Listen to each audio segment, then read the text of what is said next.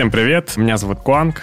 Меня зовут Василий, а сегодня у нас интересный гость, его зовут Александр Лапутин. Он имеет большой опыт работы в инвестиционном банкинге, 11 лет банк открытия. На текущий момент он занимается консультациями и а, венчурными инвестициями. В общем, Александр, приветствуем тебя. Приветствую. Я думаю, более детально и интересно ты сам представишь себя. Передаю тебе Окей. слово. Окей, да, спасибо, ребят, спасибо, что пригласили. Послушал э, тизер э, этого подкаста. Идея, на самом деле, очень, очень сильно понравилась. То есть, действительно, обсуждать там текущие новости можно... Точнее, есть уже миллион э, всяких разных интересных и не очень мест, да, а вот поговорить там по существу. Вот это, наверное, самое важное.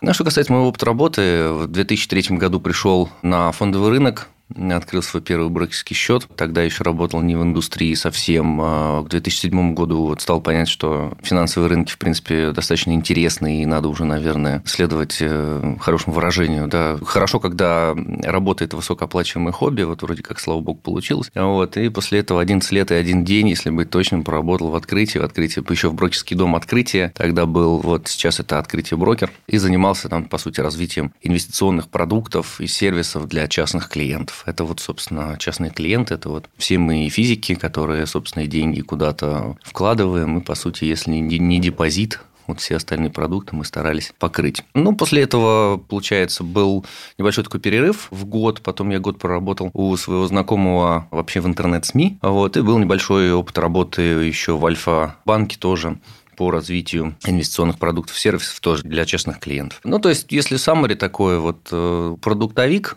инвестиционный профиль, э, как я говорю, оппортунист. То есть, в принципе, ну, если ты понимаешь что-то, неважно, что это, то есть, там, э, золото, пшеница, я не знаю, там, опционы, волатильность, э, whatever, да? Вот, наверное, вкратце так. Да, и, собственно, работали со всеми, то есть делали продукты для всех сегментов клиентов, то есть начиная от условно самых низких чеков, то есть ребята, там, у которых есть, не знаю, там 5, 10, 15, 20 тысяч рублей для начала, что называется, заканчивая прайватами, это ну, примерно те же самые цифры, только в долларах. Слушай, очень интересно, ты сразу затронул тему вот разных чеков. Расскажи, пожалуйста, как устроен рынок для частных клиентов, у которых есть разные чеки, какие инструменты им доступны. То есть понятно, что там 10-15 тысяч рублей, скорее всего, какой-то депозит, но вот по силе, ну, по уровню возрастания чеков, как вообще происходит эта картина у небожителей? Здесь скорее я бы пошел от тех потребностей, которые есть у этих клиентов, они разные. Не факт, что всегда осознанные, но разные. Сейчас больше всего говорят, конечно, там про вот эти Робин Гуды, Тиньковы и так далее. Это как раз вот низкие чеки. И в чем там смысл или в чем там какие-то вот э, основные потребности клиентов? А, как правило, клиенты не профессиональные, не квалифицированные. Да? То есть, одна из потребностей – попробовать. А что попробовать? Ну, не знаю, говорят, что можно заработать, интересно, круто. Опять же, там, я купил акцию «Газпрома», все, теперь акционер «Газпрома» и так далее, и так далее. «Газпром», Apple, там, неважно. То есть, попробовать. Второе. Чем меньше у тебя денег, тем меньше ты боишься их потерять. Да, то есть, э, когда ты приносишь там, на рынок тысячу рублей или когда ты на, на рынок приносишь там, миллиард рублей, то просто риски у тебя совершенно разные. А, ну, стоимость э, или значимость потери разная. Окей, там, если миллиард рублей – это не знаю, полпроцента твоих активов, наверное, это не так, да, но такое случается достаточно редко. Поэтому степень агрессии, агрессивности толерантности к риску у маленьких клиентов, она катастрофически выше, чем у больших. Поэтому, как правило, вот такие вот, э, это аналог э, такого казино недавно. Недаром вот в пандемию там ребята в Штатах, которые э, занимались букмекерством, да, там был какой-то знаменитый блогер, который про ставки, про ставки, про беттинг, и дальше он переметнулся на значит, фондовый рынок, прилюдно там инвестировал сколько-то... Дэйв Портной. Да, да, да, там что-то миллионами долларов, сколько миллион или там полтора просадил и так далее, но Короче, ребята запасались попкорном и следили за этим фаном. Позавчера э, твит он сделал, что 700 тысяч слил как раз вот на шорт-сквизах GameStop, ага. AMC и все остальное. Да, ну вот. Казино. Бывает. Вот, поэтому вот одна из характеристик – это, конечно, высокая толерантность к риску, это высокая потребность э, высокие, наверное, таргеты по доходности. Ну, в том плане, что если на там, миллиард рублей заработать свои там не 3% на депозите, а 5% – это хорошо, да, а на там, 20 тысяч рублей заработать 5% годовых, окей, 15% годовых, сколько это в рублях в год? Примерно 0, да, окей, там 3 стакана пива. Поэтому, ну, просто неинтересно. Ну, то есть, а вот соблюдать вот эти все правила и так далее для того, чтобы доходность была в целых в два раза там выше депозита и так далее, это вообще не тема для маленьких инвесторов. Вот, поэтому здесь вот, да, э, риски достаточно большие. Плюс, безусловно, есть такой фактор, который, как доступность некоторых продуктов для клиентов. Вот если мы говорили, например, лет 5-6 назад, вот еврооблигации торговались лотами либо 100, либо 200 тысяч долларов да, и как бы сплетануть, разбить это была проблема. Вот сейчас вроде как уже среди розничных брокеров, ну, как бы не по понятиям, если ты не можешь дать тысячу долларов. Тысячу долларов – это просто номинал одной бумаги. Да, то есть формально Дробное количество акций теоретически может быть, но пока еще по 10-20 долларов их никто не продает, да? Вот. Погоди, а, допустим, Робин Гуд позволяет своим а, клиентам купить облигации mm. меньше, чем 1000 долларов?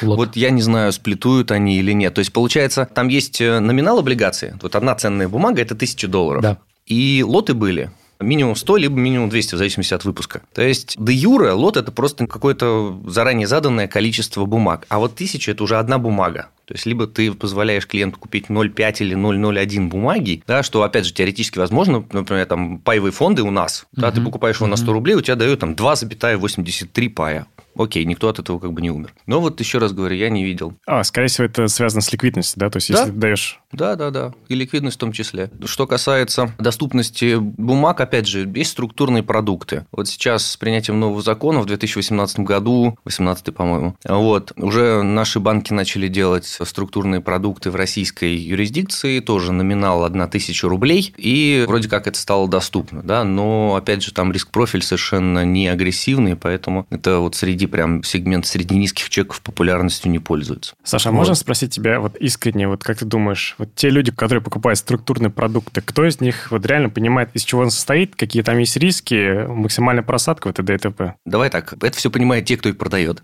Вот, это раз. Это, ну, это я тебе говорю как человек, который, собственно, основал структурные продукты в открытии брокер, да? То есть ты тот самый создатель структурных ну, продуктов? Ну, давай так, я, мы мало, мало что придумали самостоятельно, но вот в открытии как бы делали это мы. В 2012 году мы продали первый структурный продукт. И здесь, на самом деле, я скорее думаю, что то ли Ломоносов это говорил, то ли еще, то ли Менделеев, что достаточно мало вредных субстанций, есть вредные концентрации. Вот. И все-таки что, гвоздь надо забивать молотком да, и вот для каждого продукта есть свое, свое применение, или там для каждого клиента, для каждой потребности есть свой продукт. Чем структурные продукты хороши? И на самом деле, когда мы говорим про структурные продукты, зачастую мы говорим про продукты авто, типа автокол, да, у которых вроде как э, более-менее такая нормальная доходность, но там есть риск. Да? Если бумага там падает ниже, чем x процентов, то ты получаешь убыток по худшей бумаге из там 3-4 и так далее. Да? Вот. На самом деле структурных продуктов феерическое множество, в том числе защиты капитала. Да? И основной прикол структурного продукта ну, если не брать самые такие элементарные, что если ты частный инвестор, частный клиент и не обладаешь каким-то опытом, ты не сделаешь просто никак. То есть ты вот такой, там есть такое понятие профиль продукта или формула выплаты. Ты не соберешь, значит, эм, совокупность каких-то инструментов, которые обеспечат тебе такой профиль выплаты. Максимум, что ты можешь сделать, это вот э, делали разные компании, когда к нам клиенты приходили, говорят, а вот в этой компании вот там вот такие структурные продукты. Я говорю, ребят, они вам кладут на счет отдельно облигацию и отдельно опцион совокупно формально. Это структурный продукт защиты капитала, т т т все нормально рассчитано. Но у вас срок действия опциона и срок экспирации даже, ну, срок экспирации опциона и срок погашения облигаций не совпадают. То есть вы понимаете, что вы получаете два не связанных между собой продукта, а если копнуть еще глубже, у них финансовый результат не сольдируется. То есть если у тебя здесь будет плюс, а здесь будет минус, ты с минуса не заплатишь ничего, а с плюса заплатишь полностью. Это действительно продукт, который ты сам не сделаешь. Точнее, профиль или формула выплат, который не сделаешь. Дальше уже вопрос. Если ты хочешь действительно capital protection, да, ты понимаешь, что у тебя будет достаточно низкий потенциальный доход и так далее, и так далее, но ты можешь спать спокойно. Если у тебя более-менее нормальный эмитент, то есть компания, которая это выпустила, ты понимаешь, что она там на горизонте действия этого продукта не упадет, да, не обанкротится. Ну вот, ты действительно можешь спать спокойно. Дальше, окей, если это твое, значит вперед. И на самом деле вот так мы действительно совершенно искренне, я до сих пор в это верю, что из депозита в инвестиции есть два первых шага. Это облигация или структурный продукт защиты капитала. Структурный продукт защиты капитала, в принципе, ну то есть ты там не потеряешь, но опять же, кредитный риск еще, если не брать там, не знаю, какого-нибудь ненадежного эмитента. А облигация, если это тоже надежный эмитент, ты, в принципе, тоже там не потеряешь, ты там гарантированно заработаешь, но чуть-чуть. В структурном продукте ты можешь не заработать, но потенциально заработать можешь больше. И там, и там безопасно. Да? Поэтому вот есть структурный продукт, который можно применять. Еще один кейс. Крупный клиент в private банке, когда... Очень интересный, вот, кстати, пример, не так часто его вспоминаю, но все-таки покупал структурные продукты, причем э, выпусков было достаточно много, то есть ребята предлагали, а вот сейчас есть такой, сейчас есть такой, сейчас есть такой, он заходил практически во все. Клиент был крупный достаточно, то есть у него там по 50, по 100 тысяч долларов он заходил в каждый продукт. Соответственно, это были все авто, практически все автоколы, и, э, ну, как по статистике в автоколах, там, не знаю, сколько, 10, 20, сколько-то процентов их собственно, получали убыток, и убытки были там. А расскажи, пожалуйста, автоколы связаны с опционами или как-то? Ну, автокол – это продукт, на самом деле, вот, вот все, большинство купонных продуктов, которые сейчас предлагают, где-то фениксами называются, да, это автокол. То есть, его суть какая? У тебя есть четыре актива одновременно, да? Ты получаешь какой-то купон, фиксированный, там, x процентов годовых. Как правило, это выглядит, ну, что-то типа, вот если сейчас нормальный автокол тебе дает, например, 6 долларов, 7 долларов. Ну, то есть, прям сильно-сильно выше депозита или... Процентов, да? Процентов 6, годовых mm-hmm. в долларах. Что у тебя получается? Там есть такая штука, которая называется э, защитный порог. Она обычно типа там минус 30% от цены входа. Вот если продукт закрывается, и какая-то из четырех акций ниже, чем защитный порог, то ты получаешь убыток, равный худшей акции. То есть, худшая акция упала тебе, например, там, на 60%, вот ты получаешь минус 60%. По всему портфелю? Ну, по всему продукту. Продукту. Да, ты купил там на 100 долларов или на сколько. Вот. А, а почему автокол он называется? Потому что у него обычно есть так называемый барьер отзыва. То есть, если все бумаги на дату наблюдения, они обычно квартальные или полугодовые, когда купон платится, они выше, чем, например, плюс 10 от начальной цены, тебе выплачивается купон, и продукт автоматически закрывается. То есть, с одной стороны, ты получил свою доходность, с другой стороны, как бы тебе вернули деньги назад, но и, собственно, можешь, можешь дальше вкладываться. Прикольно, интересно, но рисково. Вот. Этот, собственно, клиент, он собрал все вот эти влеты. И причем в автоколах не бывает влетов по 5%. То есть, там, как правило, защитный барьер там минус 30. То есть, если у тебя убыток, у тебя минус 30 и больше. Да? Вот. И там было и 30, и 50, там, и так далее. Да? Опять же, чем более рисковый продукт, тем больше он дает доходность. Да? И, ну, соответственно, он, а хочешь автокол там, с 15, или там, ребята, сделайте мне автокол с 15% годовых в долларах. Такие, М, ну, ты понимаешь, что там будет полный трешак, как бы, ну, вообще. Нормально, зато 15 годовых. И он постоянно на нас матерился, что, типа, ребята, блин, сколько можно? Я вот здесь с вами попал, здесь с вами попал, здесь с вами попал. Я уже, знаешь, грешным делом так думаю, блин, может, действительно мы такие гады, там ничего вообще нет, не понимаем. Мы взяли портфель клиента за какой-то год за два, что мы считали. В результате он действительно там в большом количестве выпусков поучаствовал, практически все вот эти влеты собрал, но на круг, с учетом этих убытков и так далее, у него было где-то 8, сколько-то в баксах. Вот мы его пригласили и говорят, смотри, ты, в принципе, как бы твоя задача там из твоих, я не знаю, там 3, 5, 10 миллионов долларов, ты не хочешь сделать 100 завтра. Да? Вот, поэтому более-менее. Вот смотри, вот мы там проанализировали, у тебя получилось там 8 с лишним в долларах доходность. Нормально? Такой, блин, говорит, ну, не может такого быть. Я говорю, как не может быть? Ну, вот, вот, пожалуйста, да? А как обычно человек воспринимает, как бы? Ну, там, не знаю, автокол есть по 15%, по 10 там годовых дает, исполнился, ну, нормально. Мы не помню, а что, минус там один какой-нибудь, минус 40. А, блин, все плохо, там, выгады и так далее. А если все взять вместе, то вот эта вот штука, которая называется диверсификацией, она усредняет эти риски, и в результате достаточно агрессивный конкретный продукт, да, действительно агрессивный, при там некатастрофическом рынке то есть мы не попадали под 2008 год и так далее. И при нормальной статистике он по портфелю-то дает нормальную тему. И вот об этом, к сожалению, мало кто думает. Вот твой рассказ мне напоминает, скажем, теорию венчурного инвестирования, что бессмысленно инвестировать в один-два стартапа и ждать оттуда иксов. Надо инвестировать минимум в 10. Spray and pray, да? Как да, бы? да. И я полагаю, что у твоего клиента все продукты в основном были структурные, да? Да, вот сейчас я рассказывал, это вот исключительно такой портфель, там, портфель автоколов вот у него был. Прямо он отдельно, он был, прям был на отдельном счете. Да? Понятно, что у него были там и э, другие, это я уже не помню составного портфеля, но мы считали именно вот совокупность этих автоколов. Вот, возвращаясь к вопросу, да, вот э, структурные продукты, там, хорошо это или плохо. Это хорошо, когда под твою потребность подобрали правильный продукт и, что самое главное, на правильную долю от капитала, и плохо во всех других случаях. Это правда. Ну, на самом деле, на рынке есть заведомо, э, ну, не то, что заведомо убыточные, а продукты, на которых ты заведомо там ну, у тебя практически нет шансов заработать, вот, есть. Потому что, ну, есть такая штука, называется там э, математика и математическая статистика, да, вот есть у рынка определенный мат ожидания, есть определенная там ставка доходности и так далее, да, и, в принципе, вот маржинальность, которая за, за, заложена в продукт, ну, без иллюзий, да, банки на продуктах зарабатывают, тем более на структурных. Ты ее можешь либо забрать себе, оставив клиенту нулевой шанс заработать, либо поделиться с клиентом, предоставив ему продукт, который он не может сделать сам.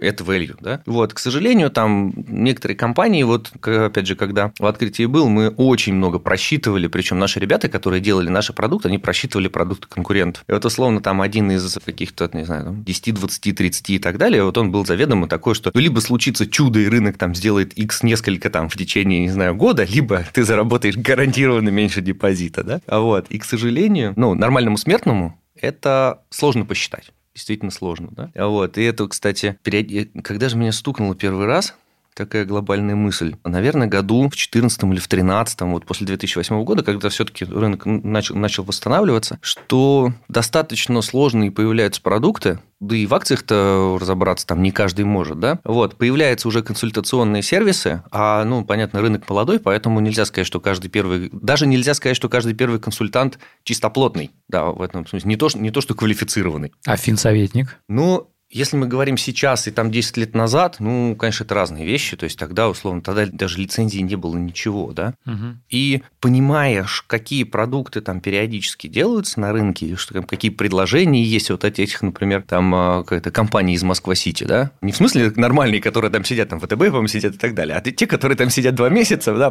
потом заезжают другие. Вот. Как страшно жить финансово неграмотным людям.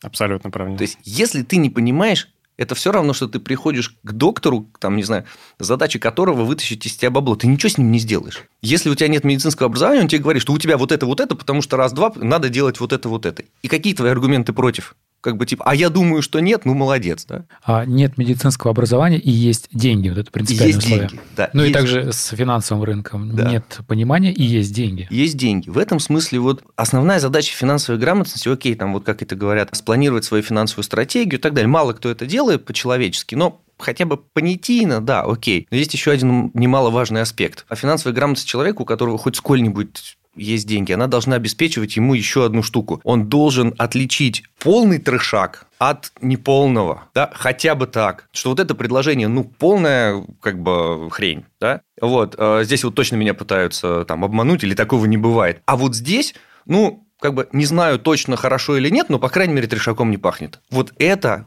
может спасти просто кучу денег. И, к сожалению, вот я говорю, что быть финансово неграмотным не только страшно, но и зачастую просто дорого. Слушай, проведу аналогию. Буквально на прошлой неделе был на мероприятии одного знакомого. Были как раз люди с небольшими деньгами, с небольшим уровнем грамотности, обсуждали, презентовали продукты свои. Первый – это апартаменты купить, продать. Второй – это они правда говорили, что, ребят, это MLM-пирамида, вход недорогой, я положил там 100 тысяч, вытащил 120. Ну, в общем, все знаем, что пирамида, так что затаскиваем и выходим, пока нет. Слушай, а вот на больших чеках такие же как бы схемы есть? Или все-таки там как-то более цивилизованный рынок? Ну, смотри, э, я могу говорить скорее про рынок инвестиционных услуг все-таки, да, ну, безусловно, такой трешатин там в банках, в нормальных брокерских компаниях нет. Ну, нет просто потому, что... Compliance. Окей, compliance, даже вот взять, не знаю, там не, не, не топ-5 брокеров, а взять, например, там топ-20 брокеров, да, чтобы уж совсем так. Ну, просто вот люди, окей, пусть это там, не знаю, 15-й брокер, там 20-й, пусть это не Сбербанк, не ВТБ, а поменьше. Давай так, люди как минимум дорожат лицензией. Ну, то есть, если ты вот сделаешь а, откровенную такую штуку, у тебя просто лицензию как бы убьют, и твой бизнес будет умножен на ноль по определению, да? Вот, ну, это раз. Да. Второе, ну, опять же, такие скорее там, человеческие вещи, может быть, для, не знаю, владельцев крупных банков, которые там эмигрировали, это не сильно актуально. Но все-таки финансовый рынок, он маленький. Он реально маленький. Если ты, не знаю, сделаешь какую-нибудь глупость там в одной компании, пусть даже она там не, не упадет, и куда ты дальше пойдешь-то? Ну, Опять же, вот, вот сегодня до подкаста там я сидел, мне ребята пишут, слушай, а знаешь такого-то человека? Я говорю, ну вот там, я не знаю, но я знаю, кто с ним работал и так далее, и так далее. В течение пяти минут ты можешь там, пробить человека, который ну, имеет опыт в индустрии. Поэтому, ну, ну нет. Ну вот, э, и еще раз говорю, и лицензия, и просто репутация, и репутация компании, и репутация там конкретных людей, ну это слишком дорого. Ну не заработаешь ты столько, да, чтобы вот разом.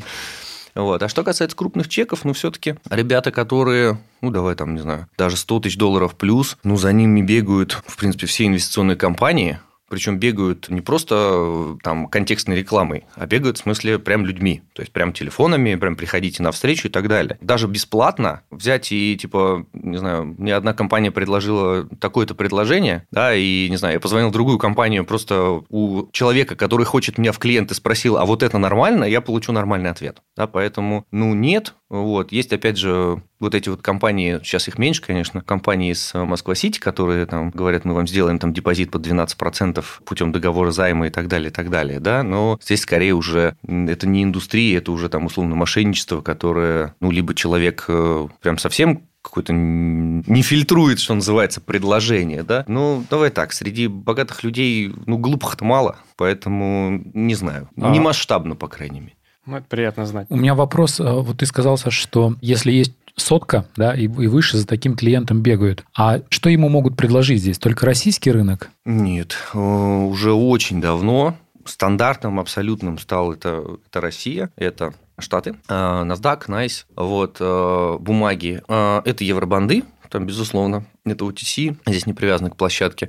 Вот, ну, профессиональные брокеры, вот если банки не сильно дают выход на Лондон, то брокеры дают выход на Лондон. И плюс сейчас вот Санкт-Петербургская биржа, она, собственно, на чем и поднялась, вот молодцы ребята. Они сделали просто, листинговали в России иностранные бумаги, поэтому ты можешь купить иностранную бумагу на российской бирже. Формально от чего это спасает? Для того, чтобы тебе купить, не знаю, тот же самый Apple до того, как биржа его листинговала, на NASDAQ тебе нужен был статус квалифицированного инвестора, да? Там 6 миллионов рублей или там какой-то опыт и так далее. Ты, например, там, не знаю, у тебя депозит закончился миллион рублей, ты просто не мог, потому что законодательно нельзя. Сейчас это можно. Пожалуйста, идешь, покупаешь как бы без проблем. Вот, поэтому там бумаги России, Лондон, Евробанды, Нью-Йорк, ну, Штаты, да, это вот уже must-have, которые, ну, я не знаю, где этого нет. Вот, практически, ну, может быть, каких-то... Погодите, а вот Interactive Brokers разве тоже требует а, статус квалифицированного инвестора? Нет, статус квалифицированного инвестора – это... Российская тема. Да, это требование российского ЦБ, да-да-да, на территории России. Ну, Interactive Brokers на территории России лицензионную деятельность не ведет. Поэтому, кстати, и приложение убралось. Кстати, Interactive у нас, кстати, требования, насколько я знаю, к инвестора довольно-таки такие снисходительные, да, потому что вот у меня знакомый живет под, э, под UK, и когда открывал Interactive, он сказал, что если хотите э, ETF американский покупать, надо 500 тысяч иметь. На, на счете? На счете уже, по-моему, проинвестированными и какой-то опыт даже иметь. То есть у нас еще так нет, у нас очень-очень-очень прям а, лояльно. лояльно в этом смысле, да. Было бы интересно посмотреть, а, скажем так, палитру стран Interactive Brokers, откуда основные инвесторы. Слушай, а возвращаясь к структурным продуктам, вы чувствуете давление вот обычных там ETF? Ну, то есть, как рынок в Америке, деньги уходят из хедж-фондов, люди просто говорят, давайте я просто куплю биржевой ETF, который там подходит под моим предпочтениям, типа там зеленая компания, EV-компания, какой-нибудь там космический отрасль. В России э, будет такая тенденция? Ну, по моему убеждению, будет. Более того, она уже есть. Аналоги, значит, э, ETF, ну, американских ETF, это российские биржевые пифы, БПИФы, которых запускается уже великое множество. Их, по-моему, я смотрел, было 37, и будет еще там... Это мало 50, пока или 57. Ну, ну, все равно, да, все равно есть из чего выбрать. Ну, давай так, у нас и акций-то нормальных, ну, там, не полторы тысячи, да, листингован это, по-моему, меньше полутора. Поэтому, да, точно будет. Здесь скорее не то, что переток из структурных продуктов, это скорее просто ликвидность уходит в эти инструменты, и, наверное, справедливо, потому что непрофессиональному инвестору, я понимаю, там хочется поиграть во что-то интересное, я не знаю, там Амазоны, там Apple или там вообще никому неизвестные какие-то компании, вот, которые там какие-то финансовые блогеры советовали и так далее. Но, по сути, пассивное инвестирование для непрофессионального клиента все-таки правильное с точки зрения наличия рисков и концентрации рисков. То есть ты покупаешь ETF, ну, банальный S&P 500. У тебя достаточно диверсифицированная структура активов. Да, окей, ты не делаешь ставку на конкретную индустрию, на конкретную отрасль, на конкретную компанию. Но, по крайней мере, ты понимаешь, что в целом ты следуешь как бы индексу. И, как говорят, вот индексным фондом можно управлять, в принципе, с помощью спинного мозга, там головной не нужен. Потому что, по сути, что у тебя? У тебя есть развесовка компаний, и ты, в принципе, максимум, что ты должен делать, а, ты инвестировать новые деньги, которые тебе пришли, и, б, ребалансировать портфель, когда структура индекса меняется. Все. Эта задача решается там одним студентом и Excel. Именно поэтому и издержки там маленькие. Некоторые, вот, насколько я знаю, даже проще делать. Они прям просто спай покупают, да? Кто-то да, из, из наших так да, делает. и заворачивают его в биржевой пив. Ну, это совсем уже такой... Ну, с одной стороны, вроде как это, это типа тупо ты ничего не сделал и так далее. А с другой стороны, ты просто взял и перенес ну, неплохой финансовый инструмент, да, ликвидный, э, надежный, с понятным бенчмарком S&P, ты просто его перенес в российскую юрисдикцию и сделал его легко доступным для клиентов. Для широкого круга. Ну, да, value взял, есть, да. Да, да, ты взял какую-то копеечку за это, там, безусловно, да, мы понимаем, что никто бесплатно не работает. Какой-то value есть. Но такие продукты и не представляются как что-то прорывное, которого нет. Нет, ребят, как бы вам нужно было идти туда, мы сделали так, чтобы идти туда не надо было. Все, вперед, пожалуйста. Слушай, а брокерам не интересно вот как можно больше вот таких вот бэпифов листинговать? Либо все-таки сложный процесс с точки зрения там законов, т.д. Но биржевые пифы делают управляющие компании, угу. вот, именно не брокеры, а управляющие компании. Для управляющей компании, с одной стороны, ну, это такой трейдов, где ну вот если брать, например, не знаю, когда у нас они появились-то, не знаю, 5-7 лет назад, что такое управляющая компания? Которая в целом, да, это компания, основной value которой это то, что мы сидим в рынке, наши управляющие хорошо работают с рынком, у нас есть хорошие аналитики, у нас есть куча всего, мы понимаем рынок, разбираемся, и мы, собственно, берем плату за управление, плату за успех ровно за то, что мы тебе заработаем там денег больше. Здесь, по сути, вот с одной стороны биржевые пифы, особенно индексные вещи, у которых так называемый вот нет альфы. Альфа – это вот как раз это твое превышение бенчмарка. Да? То есть, если я зарабатываю там сильно больше, у меня альфа там положительная. Да? Это инструменты индексные, которые не претендуют на то, чтобы обогнать индекс, они претендуют на то, чтобы ему следовать. И, с одной стороны, там не за что брать большие комиссии, ну, не за что, да. Тем более конкуренция, как бы я возьму там, не знаю, нормальный фонд брал полтора процента, я возьму 0,5, а там ребята берут 0,1, ну, как бы, и все, да. и понеслась. Вот. А с другой стороны, ты не можешь игнорировать тот спрос, то есть те деньги, которые идут в индексные фонды. Поэтому, да, действительно, ты оставляешь стратегии активного управления, то есть где вот есть ну, там альфа, а, не банка, а альфа в смысле как греческая буква, да, вот, ты берешь за них больше денег, но в то же время ты должен удовлетворять тот спрос, который приходит тебе со стороны непрофессиональных инвесторов, может быть, по количеству денежного потока, там они сопоставимы, да, но количество клиентов не, несоизмеримо больше, просто на порядке. Да? Поэтому, да, действительно, это индустрия, и листингуют их на бирже, вот, значит, ну, я не знаю, там несколько уж в квартал-то точно листингуется э, БПИФов, и, ну, все равно, все равно туда народ пойдет, и это, наверное, тоже самые простые вещи, которые вот можно легко объяснить клиенту. Просто смотря на аналогию с Америкой, например, вот в этом году бум спаков, и сразу появилось там 3, 4, 5 ETF спаков. Еще есть еще даже uh, leverage спаки сразу же пошли. Бум пошел в китайских EV, сразу же 3-4 появилось. То есть по тренду они ходят. Такая тема у нас почему? Малая ликвидность, либо просто, ну... Кстати, если, если есть leverage ETF на спак, значит, скорее всего, скоро появятся шартовые ETF на спак. Да. Вот. Народ будет пытаться и на этом тоже заработать. Но это действительно, это value. То есть, это продукт, который, ну, типа, либо ты будешь бегать каждый, там, выбирать из этих спаков, из этих, там, также фонда IPO, да, или, ну, при IPO фонда, это вообще космос, да, а вот, или ты просто раз, вот сюда даешь, и мы участвуем во всех IPO, как бы автоматически, самостоятельно, там, ты об этом не паришься, и все. Вот, а так... Э, Барьеры у нас законодательные, ну, высокие для, для вот такого быстрого листинга, или ликвидности просто не хватает? Но Того не стоит, типа. Вот что касается... Ну, у нас и объем IPO-то, если исторически смотреть, он достаточно небольшой. Вот, вот. И это вот мое такое предположение, что спаки появились, ну, вот они, по-моему, еще были там 10 лет назад, типа вот оболочечные компании какие-то, типа вот Shell Companies или еще что-то я такое слышал. Вот. Они были достаточно давно, но сейчас они, как сказать, их количество увеличилось просто в ответ на спрос на быстрый листинг. То есть, как бы, не знаю, там, эти ребята разместились там по, по ерду, эти по 8, эти по 108, да, э, вот, надо быстро, быстро, быстро. Поэтому, ну, типа, а что у нас есть? О, а у нас есть такая юридическая конструкция. Как бы она есть, она была, и все хорошо. Просто давайте ее сейчас больше использовать. Вот, у нас, я не знаю такой юридической конструкции. То есть, формально листингованную компанию ты можешь присоединить или слить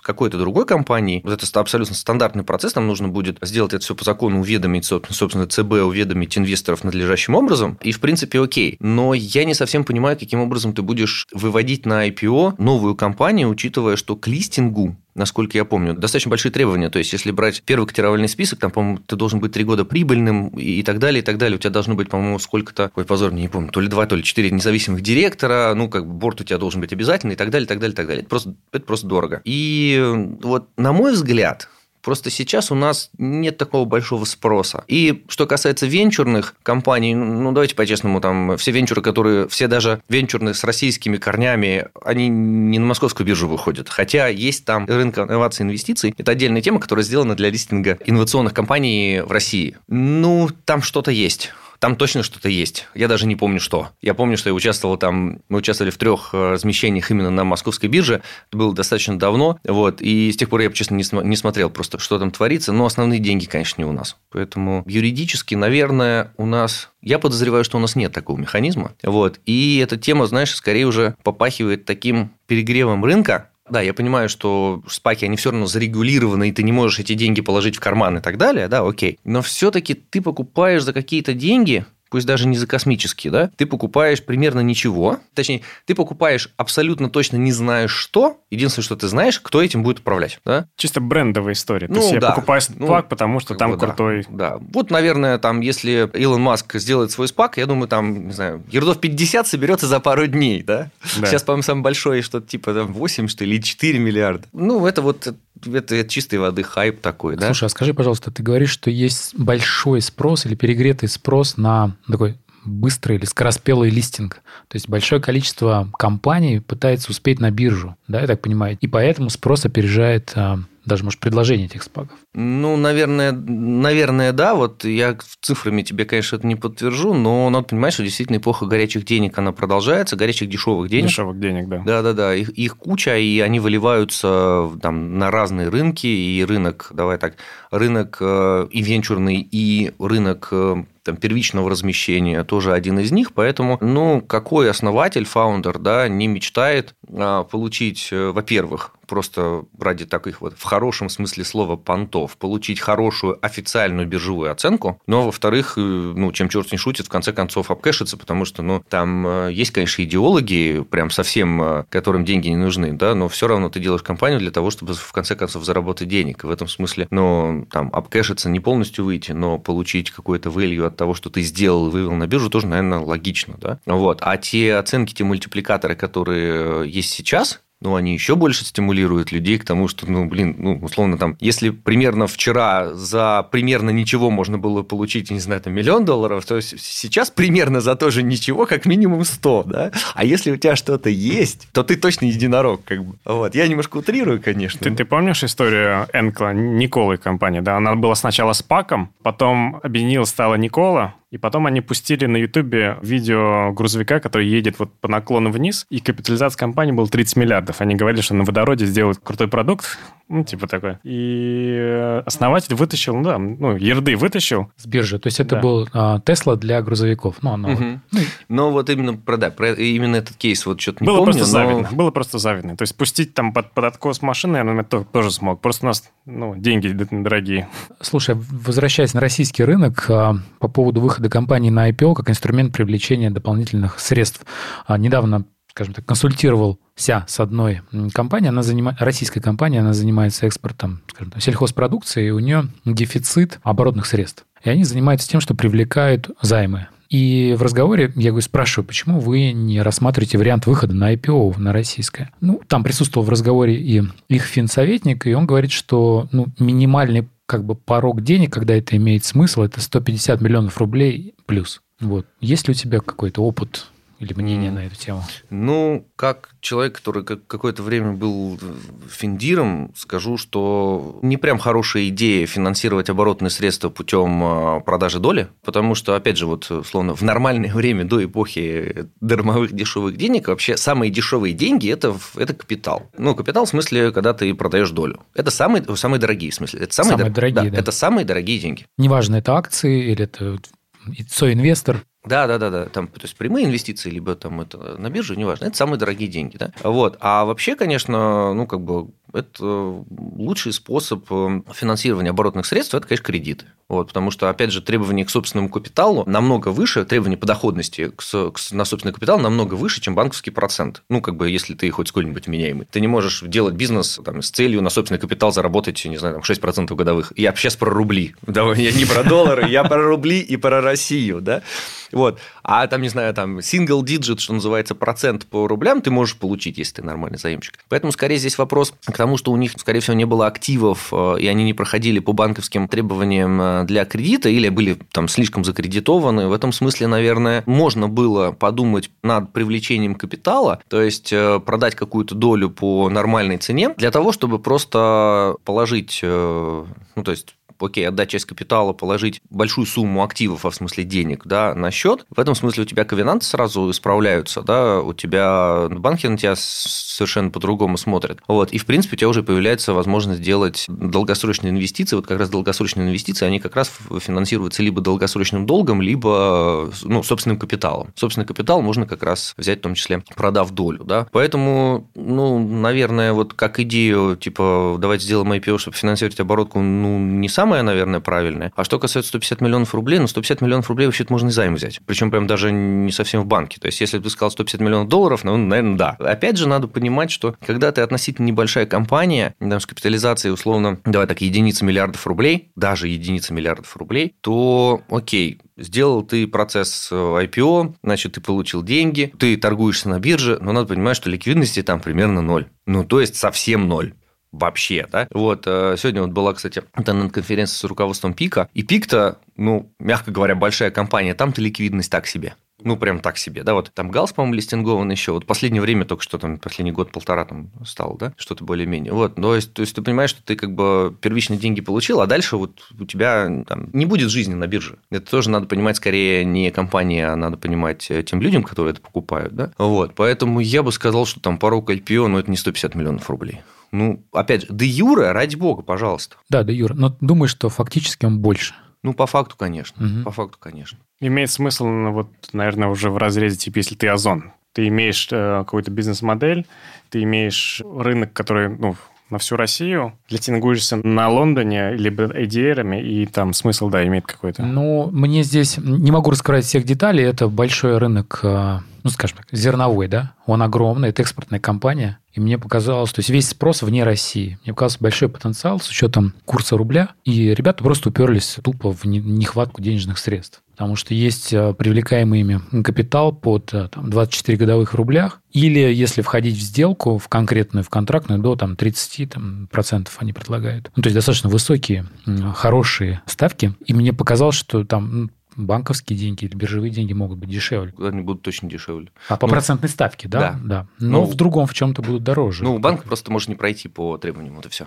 Ну, скорее всего, он, они уже не проходят. Ну да, если, если уж они пошли под, при, привлекаться по 30, значит, скорее всего, с банками, а, ну, лимит э, у банков на них уже исчерпан. То есть, скорее всего, у них есть какие-то кредиты, просто банк говорит, окей, при таком финансовом состоянии, там, типа, не знаю, 50 миллионов рублей дам, но это максимум. Больше 50 нет. Ну, окей. Да, и, э, и что бы ты порекомендовал таким компаниям? Ой, а вот здесь вот, ну, как бы точно одной таблетки нет, это надо сажать, ну, это вообще вопрос э, чисто к Финдиру, а надо сажать акционеров и Финдира, и, ну, в этом смысле тоже каждый собственник, наверное, думает по-разному. Ну, там есть собственники, которые прибыль от выручки слабо отличают, вот, но мы все-таки говорим про такие, про более-менее зрелые компании, вот, что либо у, у собственника и, следовательно, у Финдира есть, а, значит, задача максимизации акционерной стоимости, да, тогда, конечно, ты должен, значит, следить за скоростью роста, потому что если ты, значит, стандартную DCF-модель делаешь, то скорость роста у тебя, значит, скорость роста денежного потока, она у тебя влияет катастрофически сильно на твою оценку.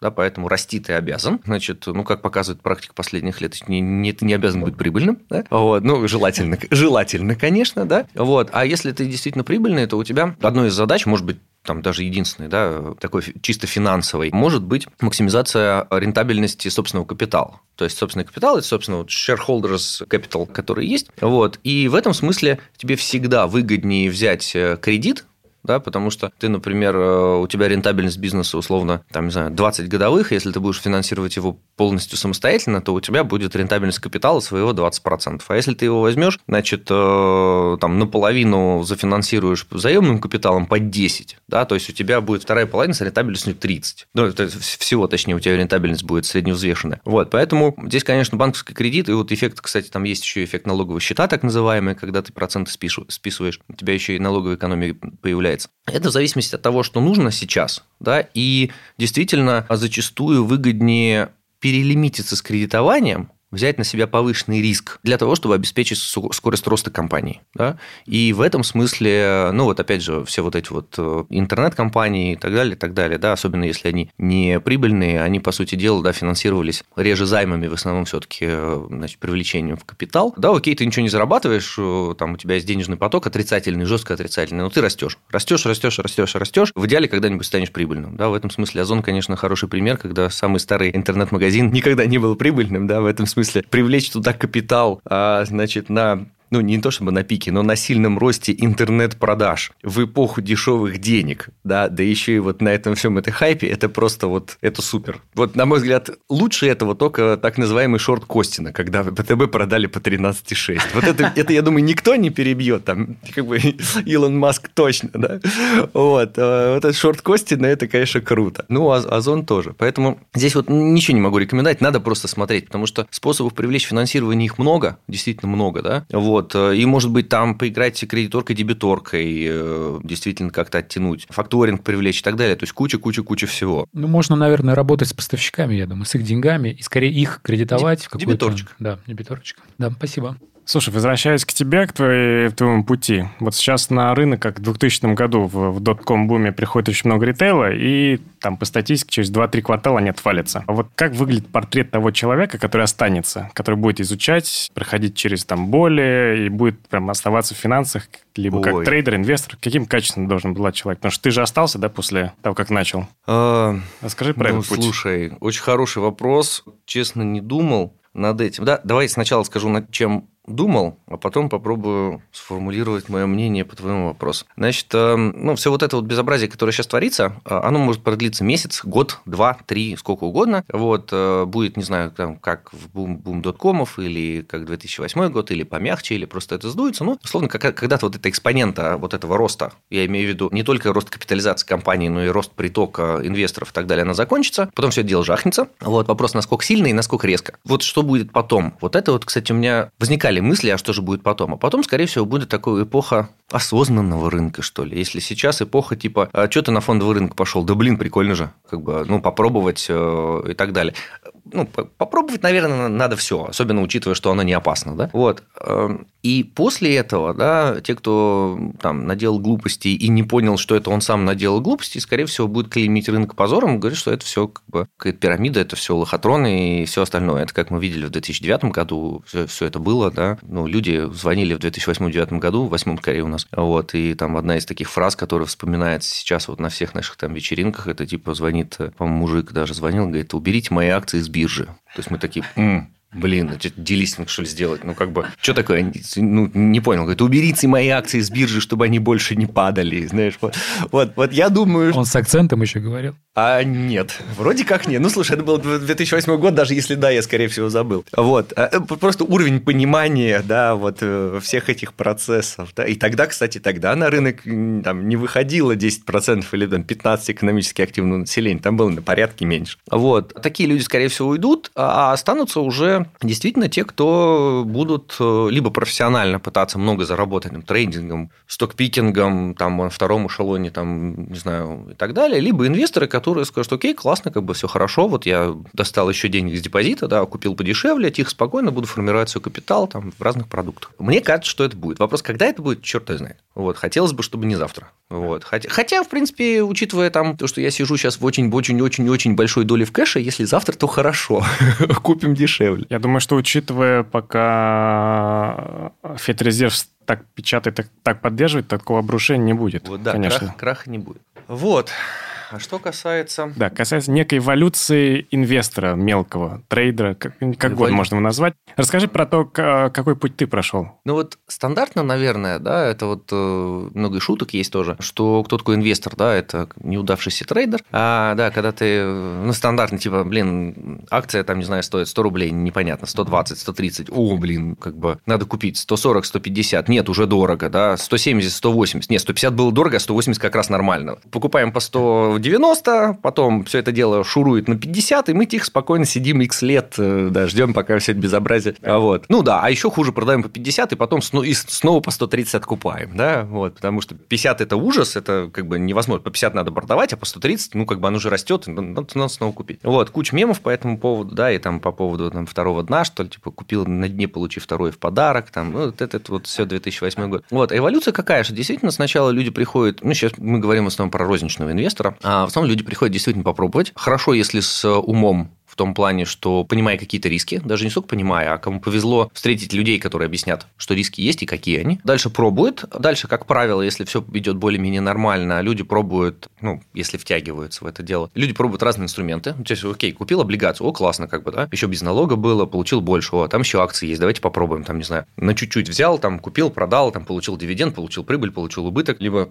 сказал, как бы, о, трейдинг классно, все, я типа хочу этим заниматься, и это нормально. Ну, окей, так, другой вопрос, что 9 из 10, скорее всего, будут в минусе, но тем не менее. Вот. Либо, окей, блин, не, не, не мое, не мое, не мое, окей, давайте сделаем какой-нибудь портфельчик. Или там среднерыночный, типа индексный, либо какой-то идейный, не знаю, там, а я думаю, что стали литейщики там будут расти. Почему? Ну, окей, потому что я их знаю, там, неважно. Эти их спокойно там сидят, зарабатывают. Э, дальше уже, соответственно, идет в любом случае общение с какими-то консультантами, э, там, либо диванными консультантами, либо все-таки более-менее профессиональными. Вот. И люди втягиваются, на самом деле, остаются в, вот, в инвестициях достаточно надолго, да, потому что, ну, не делают фатальных ошибок каких-то, где-то заработал, где-то потерял, куда-то вложил, там, я не знаю, где-то недвижимость вложил, где-то там туда, туда, туда, и, в принципе, это, это все инвестиции инвестиций. То есть, скорее, это вот задача пройти первые шаги по этому минному полю, да, либо как бы с кем-то, кто вот проведет мимо основных мин, да, с наибольшими, наверное, с наиболее фатальными зарядами. Вот. Либо, ну, можно пробовать что угодно, просто на небольшую часть портфеля. И вот стандартный ответ, который с 2007 года, вот как пришел в открытие, мы говорим, вот как бы сделать портфельчик и сидеть или поторговать. Хочу попробовать поторговать. Сколько мне денег внести? Стандартный ответ, как бы, вот, внимание, досрочный ответ. Внеси столько, половину которого ты готов потерять. Вот если нормально тебе, как бы, ну, не знаю, 50 тысяч рублей потерял, ну, обидно, досадно, но как бы семья не станет жить хуже, кушать я хуже не стану, ну, как бы, окей, ну, типа обидно, но не опасно. Вот есть 50 тысяч рублей у тебя на потерять, неси 100. Вот, скорее всего, половину ты потеряешь. Если нет, ну, считай, что тебе повезло, скорее всего, потеряешь потом. Ну, как бы, потери всегда есть у инвестора, большие, маленькие, там, сегодня-завтра, все равно есть, да? У трейдера, я имею в виду, даже не у инвестора, у инвестора... У инвестора тоже. У инвестора тоже, к сожалению, да? Вот, поэтому первый период – это период именно такого, знаешь, вот, э, приходит э, попробовать и хорошо, если научиться. Да? Или приходят поиграть. Вот это очень часто бывает. В этом смысле, ну, наверное, в казино лучше идти, там коньяк бесплатный. Хотя, да, туда, туда идти надо. Вот э, сейчас... Лететь да, уже. Лететь уже, да. Да, да, да, да. Вот. Это тоже некий, некий такой вариант фана вот, э, там, правильно это или нет, ну, я бы так делать не стал. В то же время, как бы, ну, давай, в казино ходят э, не только игроманы, но и нормальные люди провести время. Ну, как бы, почему бы здесь не поиграть? Это фан. Не надо называть это инвестициями, там, не спекуляциями, не, ну, как бы, там, не трейдингом, ничего, это просто фан, это просто ставка, да? Ну, как бы, окей, самое главное, опцион не продавать. Вот. Голые, голые. Не покрытые, да, да, да, да, да. Вот. И тогда все будет хорошо. То есть, вот дальше уже, после того, как человек не только учится, вот это, кстати, э, забыл забыл сказать, ты правильный вопрос задал. Задача не только научиться понять, что такое акции, облигации, как там они ходят и так далее, а задача понять, что тебе надо. Зачем ты реально можешь прийти на рынок? Что тебе от него нужно? Тебе нужно создать пенсионный портфель, тебе нужно разместить временную твою ликвидность, тебе нужно, ну, опять же, туда же, получить удовольствие, не знаю, тебе нужно ну, условно скопить на какую-то там покупку в каком-то будущем, это совершенно разные задачи. Опять же, вот тоже а, крупный клиент, который приходил, говорит, окей, классно, я там через год эмигрирую в Европу. Говорю, окей, идея понятна. Насколько это точно? Ну, в смысле, как бы мы же тоже, не знаю, хотим куда-то эмигрировать, потом в результате там это не реализуется. Ну, типа, на какой стадии? Не, не как бы недвижимость уже есть. Как бы чемоданы уже собираются, типа, через год-полтора, там что-то с семьей будет. Окей, значит, это понятное принятое решение, которое вряд ли будет пересмотрено. Открываем портфель, портфель половина рублей, половина доллара. Я говорю, а вот через год в еврозоне. Евро нет совсем. Ничего не напрягает, бы, о, блин, а что тут неправильно? Я говорю, ну, как бы в еврозоне жить, ну, условно, ни копейки евро нету, да? Окей, не надо сейчас ничего продавать, не надо сейчас ничего покупать. Просто надо понимать, что в портфель нужно выруливать как минимум в ту валюту, в которую ты будешь тратить. Да, там есть какие-то текущие вещи, как бы портфель штука долгосрочная и так далее, это не значит, что надо конвертнуть. Ну, просто вот конкретная задача конкретного человека, которая влияет на структуру портфеля. На валютную, например, структуру портфеля, да? Вот, дальше, вот, и после того, как ты понимаешь, что тебе, что, что тебе именно надо, вот тогда ты начинаешь принимать какие-то взвешенные решения либо ставить правильную задачу консультантам. Это, кстати, в свете а вот этих вот э, финансовых советников, это очень тоже важная штука. Мы в 2007 году как раз вот я приходил в открытие, я был первым, то, что называется сейчас финансовым советником. Вот это, вот это дело, собственно, мы развивали, да. Вот, поэтому финансового советника, вот, инвестиционного консультанта, его надо правильно использовать.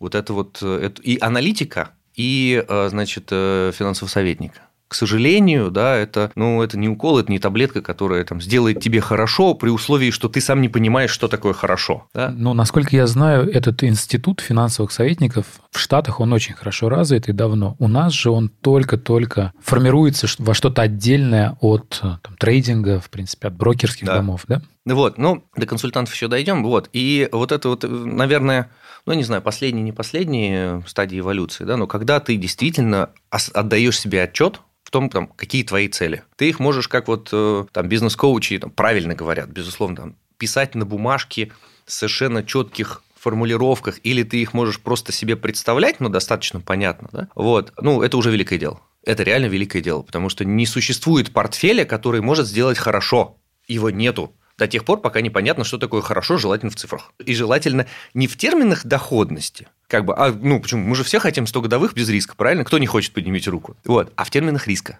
А чем ты готов за это платить? К сожалению, да. Это вот, ну, опять же... Погоди, я сейчас э, тут вот... Мир рухнул. А, как сказать, махал руками, радовался за себя, что месяц назад составил таки таблицу всех своих активов. 1 января, формах. конечно, а, надо. Да, но это было еще в начале. Каждое 1 января а, мы составляем таблицу. Это было в конце декабря. И, ну, прикинул такую потенциальную, там, среднюю и пессимистичную доходность, такой, угу. а тут ты мне говоришь про риски. Я тоже что-то про них слышал. Можешь в двух словах рассказать, что мне нужно добавить теперь в мою таблицу активов и потенциального роста дополнительно? Давай так. Сейчас я скажу скорее так теоретически, математически, а потом подумаем, как это сделать значит, на бытовом уровне. Да? Теоретически ты должен понимать, условно, размер риска а. По каждой своей позиции. Б. Размер совокупного риска портфеля. Это делается либо стресс-тестированием, так называемым, вот э, у банков на самом деле там методики даже есть, потому что у банков на балансе там достаточно много разных облигаций, их там парит и валютный риск, и процентный риск и так далее, и так далее. У тебя есть стресс-тестирование. Например, там, не знаю, best case или там катастрофический кейс или там worst case. Вот. Что будет, если нефть, там, не знаю, 30 на 2 года, соответственно, доллар улетает туда-то, инфляция улетает туда-то, тын -тын -тын. Дальше мы моделируем, окей, акции падают там, не знаю, на 20%, облигации там падают на 10%, доллар растет на столько, на столько, на столько. И в результате ты понимаешь, что в такой ситуации будет с твоим портфелем. То есть у тебя есть, не знаю, акции там 20%, они там половинятся. Окей, было 100 рублей, стало 50. Ты просто математически считаешь ну, условный убыток по портфелю, да? Вот. И дальше ты смотришь а, потенциальную доходность, которую, которую портфель тебе может принести. И если твои, дальше уже твои желания по доходности совпадают с потенциальной доходностью, которую по портфелю ты посчитал, это считается математически, сейчас расскажу как. То есть, окей, в доходность ты попал, и при этом риски тебя устраивают, значит, окей. Как правило, получается так, что, типа, ну, я хочу заработать, там, не знаю, 10, у меня по портфелю получается 8, а риски, там, типа, 15. Ну, блин, ну, нет. Ну, вот одно за другим не мэчится, да? Вот. Там есть методики различные. Самое распространенное – это VAR, Value at Risk. Вот это, там, VAR 95 есть VAR 99. Это значит, в 99% случаев, 99 VAR, в 99% случаев твой убыток не превысит X. Да, понятно, что есть этот 1%, в который попадает там условные 2008 года и так далее, и так далее, да? но тем не менее, ну, насколько я знаю, ничего лучше нет. Есть модели Монте-Карло раз, различные, это математикам, на математике поймут, где ты просто берешь случайное изменение актива, то есть ежедневное изменение актива, величина случайная, ну, просто случайно, там еще лог-нормальное распределение есть такое. Вот. А, и ты просто делаешь, не знаю, там 10 или 100 тысяч вот этих вот просчетов на абсолютно случайном ежедневном изменении. И ты смотришь усредненную вот это вот, э, значит, э, ну да, мат ожидания, по сути дела, твоя, да. Вот, это как делается математически. И ты понимаешь, что да, окей, там, э, ты про Монте-Карло, ты посмотрел там, посмотрел на риски, ну, окей, там, типа, максимальный риск такой-то, там, в 95% случаев Окей, то есть в банках или в инвест-компаниях, это прям методики пишутся, как это делать. Понятно, что там Монте-Карлите делать вар там никто не будет, особенно, ну, там, если уж совсем э, там нас будут слушать э, ребята, которые в этом понимают, там есть такая штука, которую ты не предскажешь. В любую модель ты должен закладывать свои ожидания по волатильности. То есть не ожидания по изменению базового актива, а ожидания по скорости его изменения. Это вторая производная. Ну, то есть черт его знает, как ее считать. Да? Вот, это, кстати, вот мы когда структурный продукт разрабатывали, один из самых таких интересных вопросов был, а какие ожидания, какую модель волатильности заложить? И от этого, вот от одной модели к другой результат скакал просто кратно. Да? И вот, а теперь к нам, к нам простым смертным. Что делать? Банальный портфель, я не знаю, там, половина акций, половина облигаций. Предположим, просто для упрощения, что все в рублях. Пофиг, вот у нас нет другой валюты, вот все, все в рублях. Просто берем, смотрим, я не знаю, какой-нибудь... Да, и акции, давай так, не будем брать какие-нибудь акции, там, не знаю, 15 эшелона и так далее. Ну, просто вот условно более-менее нормальный ликвид. Да? Берешь, я не знаю, там, год, два, три, четыре, смотришь, вот сколько максимальное падение было, ну, прям от верха до низа. Ну, типа, окей, там, не знаю, 40%. Края, да? Такие? Да, края, 40%. Ну, нормально. Да, окей, там в 2008 был, по-моему, что-то там падало, индекс РТС, по-моему, упал в пятеро. Да, с двух с половиной до 500. Он 500 был, да? В пятеро, ну, окей, да, это выбросы, которые, ну, блин, не застрахуешься от них. То есть, страховка от таких вещей стоит катастрофически дорого, поэтому не имеет смысла. Ты понимаешь, что, окей, я живу, там вот половина моего портфеля – это акции акции ежегодно, предположим, да, есть риск того, что они жахнутся на 30% в моменте. Окей, у нас пока еще не было того, что жахнулись на 30% и как бы вправо, да, они все равно отрастают. Мой максимальный, максимальная просадка 30% на пол портфеля, то есть всего 15. Вот если завтра она случится, я помру? Нет. Если завтра она случится, у меня есть еще половина облигаций. Смотрим облигации, насколько они падают. Ну, в худшем индекс облигаций можно взять каких-нибудь, да? Ну, типа на 10 примерно плюс-минус, там длинные облигации, они могут на 10 падать, даже у ФЗ длинные. Окей, у меня половина моего портфеля условно с риском 10 что там в любой момент, там, не знаю, через неделю, месяц у меня может быть минус 10. Итого у меня там 10% от половины портфеля – это 5, да, и 30% от половины портфеля – это 15. То есть мой риск этого портфеля примерно 20. Это на уровне ну, не, не пальцем в небо, это на уровне 20 плюс-минус 10. Вот для обычного смертного человека это более чем достаточно. Окей, дальше уже там начинается. А если у меня структурный продукт в портфеле, там, окей, в зависимости от Capital Protected, считай облигация, да, и прям сразу, сразу считай, что заработать, наверное, ноль, да, не, когда ты считаешь риск, неважно, сколько ты заработаешь. Заработаешь ноль, но у тебя capital protected. Все, я как бы, у меня здесь риск ноль, прям по-честному, да, и так далее. И в принципе, вот просто глядя на каждую позицию в портфеле, что-то может быть объединить, там, типа, если у меня есть Газпром, Сбербанк, там, не знаю, Роснефть, окей, пусть это в целом будут акции, как, пофиг, да, все равно мы не считаем конкретную. И мы просто понимаем, разложив по классам активов, что здесь у меня риск там в год примерно 20, здесь примерно 30, примерно там, здесь примерно 10. Берешь дальше, умножаешь это на свою долю в портфель, и ты получаешь риск в рублях падения в моменте. Не забывай, мы брали для вот этого там условного там бенчмарка э, падение от верха до низу. Понятно, что, опять же, снизу оно все отрастает рано или поздно, и все. И дальше ты уже на самом деле, даже если у тебя портфель абсолютно статичен, то есть вот, вот я купил, и все, да, я не буду пытаться там угадать, где там побольше, где максимум. Ты понимаешь, с каким риском ты живешь. И ты, тебе с этим окей или не окей. Да? И на самом деле психологически даже не важно, сколько ты заработаешь. Важно, как ты, как ты себя будешь вести, если этот риск э, реализуется. Куча примеров, миллион примеров. И приходит человек, говорит, у меня там, не знаю, 100 тысяч долларов. Я консервативный инвестор. Это был 2010 уже, наверное, 11 год. Пришел человек, у него было что, что, что-то типа, наверное, там 100-200 тысяч долларов. Я консервативный мне много не надо. Вот смотрите, вы сидите на рынке, вот мне надо, вот вы мне с утра говорите, какая акция сегодня вырастет на 1%, мы ее покупаем, берем 1%, мне больше не надо, я консервативный. Вот, э, да-да, вот вы смеетесь, я бы не придумал, у меня бы не хватило мозгов придумать это самому, понимаете, если бы я это не пришел. Вот 1% в день, и все. Я говорю, окей, давайте даже предположим, что мы знаем будущее на день вперед. Да? То есть 1%, и давайте предположим, что в мире не существует сложных процентов. У нас примерно 250 рабочих дней в году. То есть правильно понимаю, что вы консервативный инвестор, который хочет иметь 250 годовых?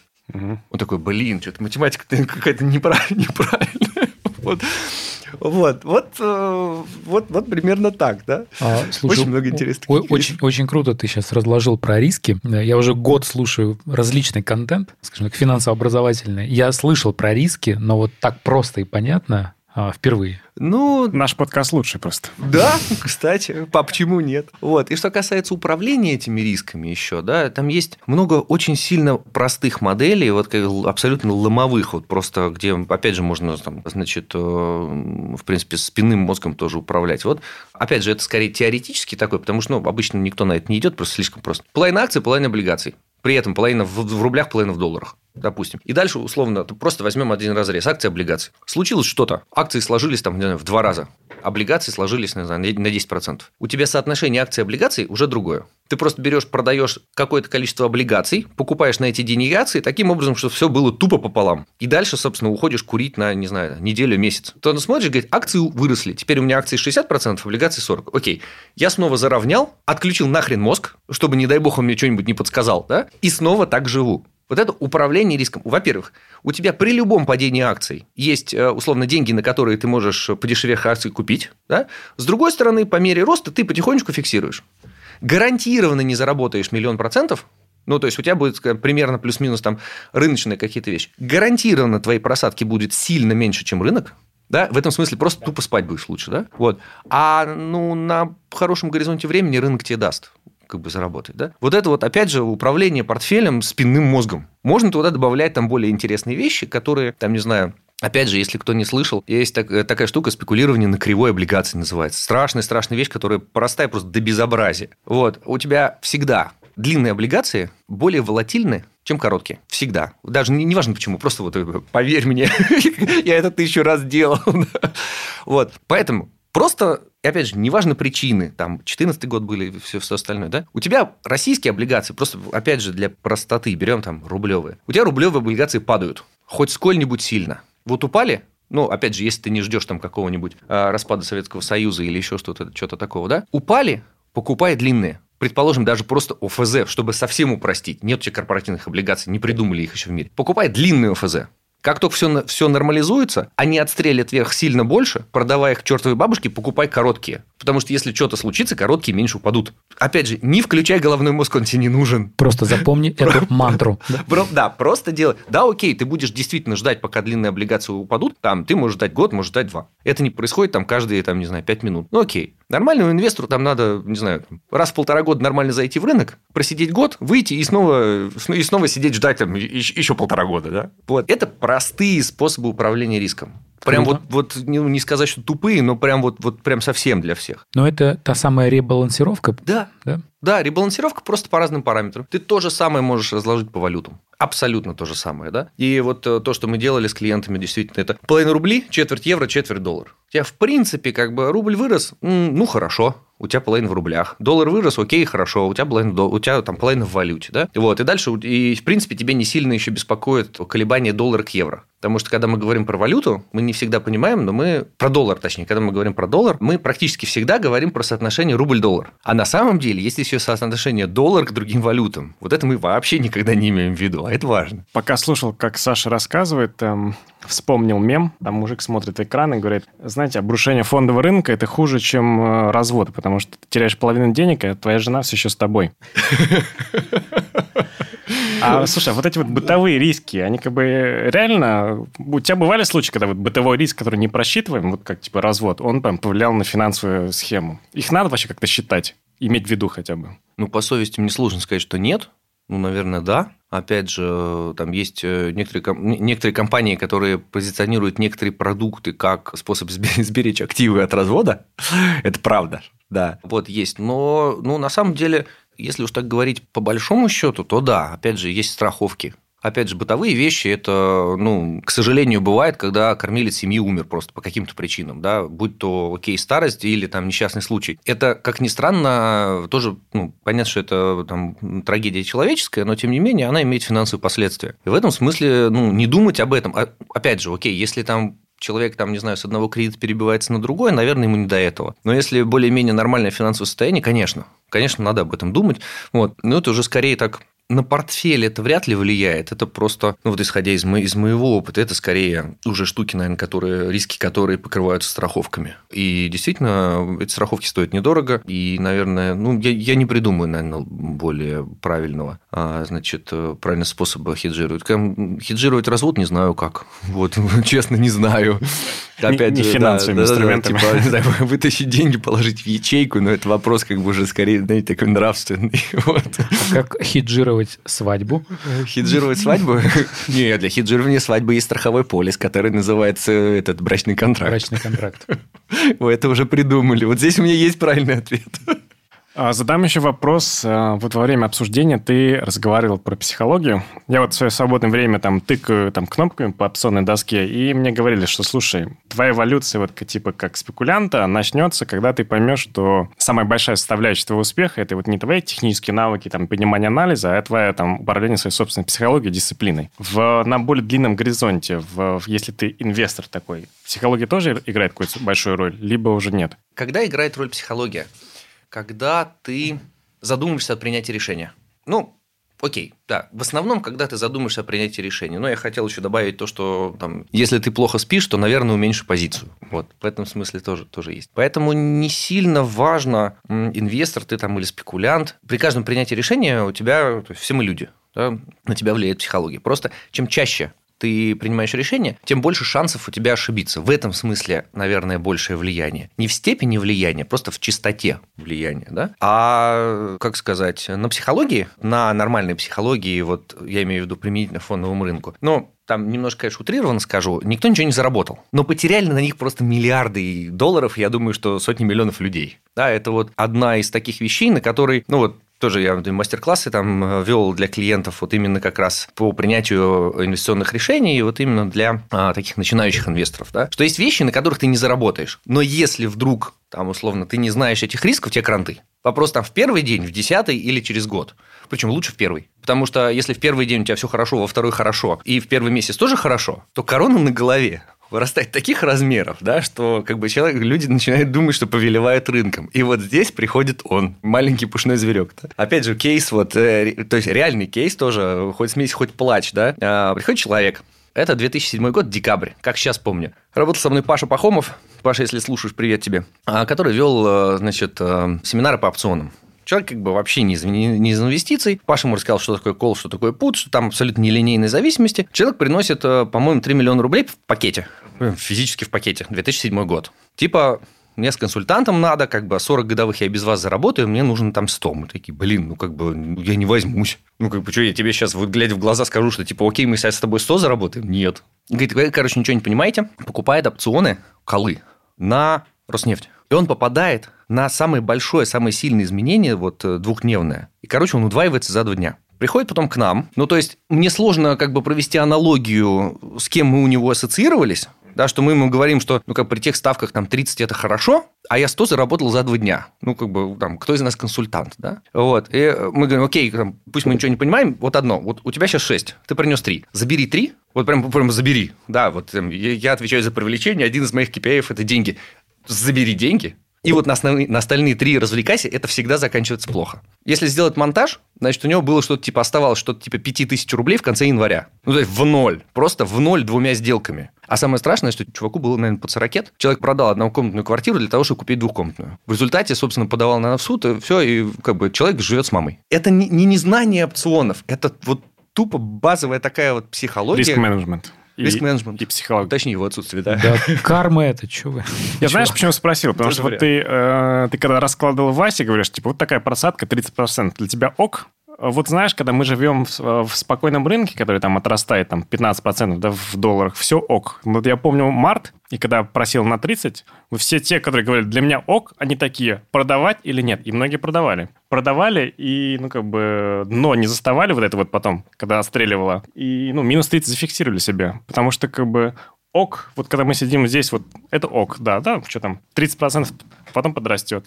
А в моменте это вообще не ок. Это прям, это прям же психология. Вот сто процентов с тобой согласен. И опять же, вот тоже очень много людей, которые говорят, да, там, я нормально, там, к риску там 20%, потом там пер, минус 5, первый, первый день человек как бы в в состоянии э, такого вот психологического чуть не шока, да, приходит, типа, а, вы, ну, как всегда, как бы, кто же виноват, и консультанты, и рынок, не я же сам, я же не могу быть дурак. Типа, а, блин, все, там, акции продать, деньги сжечь, все, все, все пропало, все пропало, и так далее, и так далее, да. Это, ну, действительно, мы зачастую недооцениваем себя, то есть, как я буду вести себя в такой ситуации. Именно, именно поэтому надо, значит, ну, давай так. Не, Скорее давай... всего, через это надо пройти. Да, вот, именно. Да, то есть, э, опять же, мы можем там что угодно, кого угодно слушать, да, но через это надо пройти. Я помню, в 2008 году у меня еще, получается, были семейные деньги в управлении. Там все было вроде хорошо, и доходности были нормальные, вот. Но угораздило меня вот под этот замес 2008 года попасть, э, ну, в значительные части, там, я не помню, чуть больше половины, что ли, в, ну,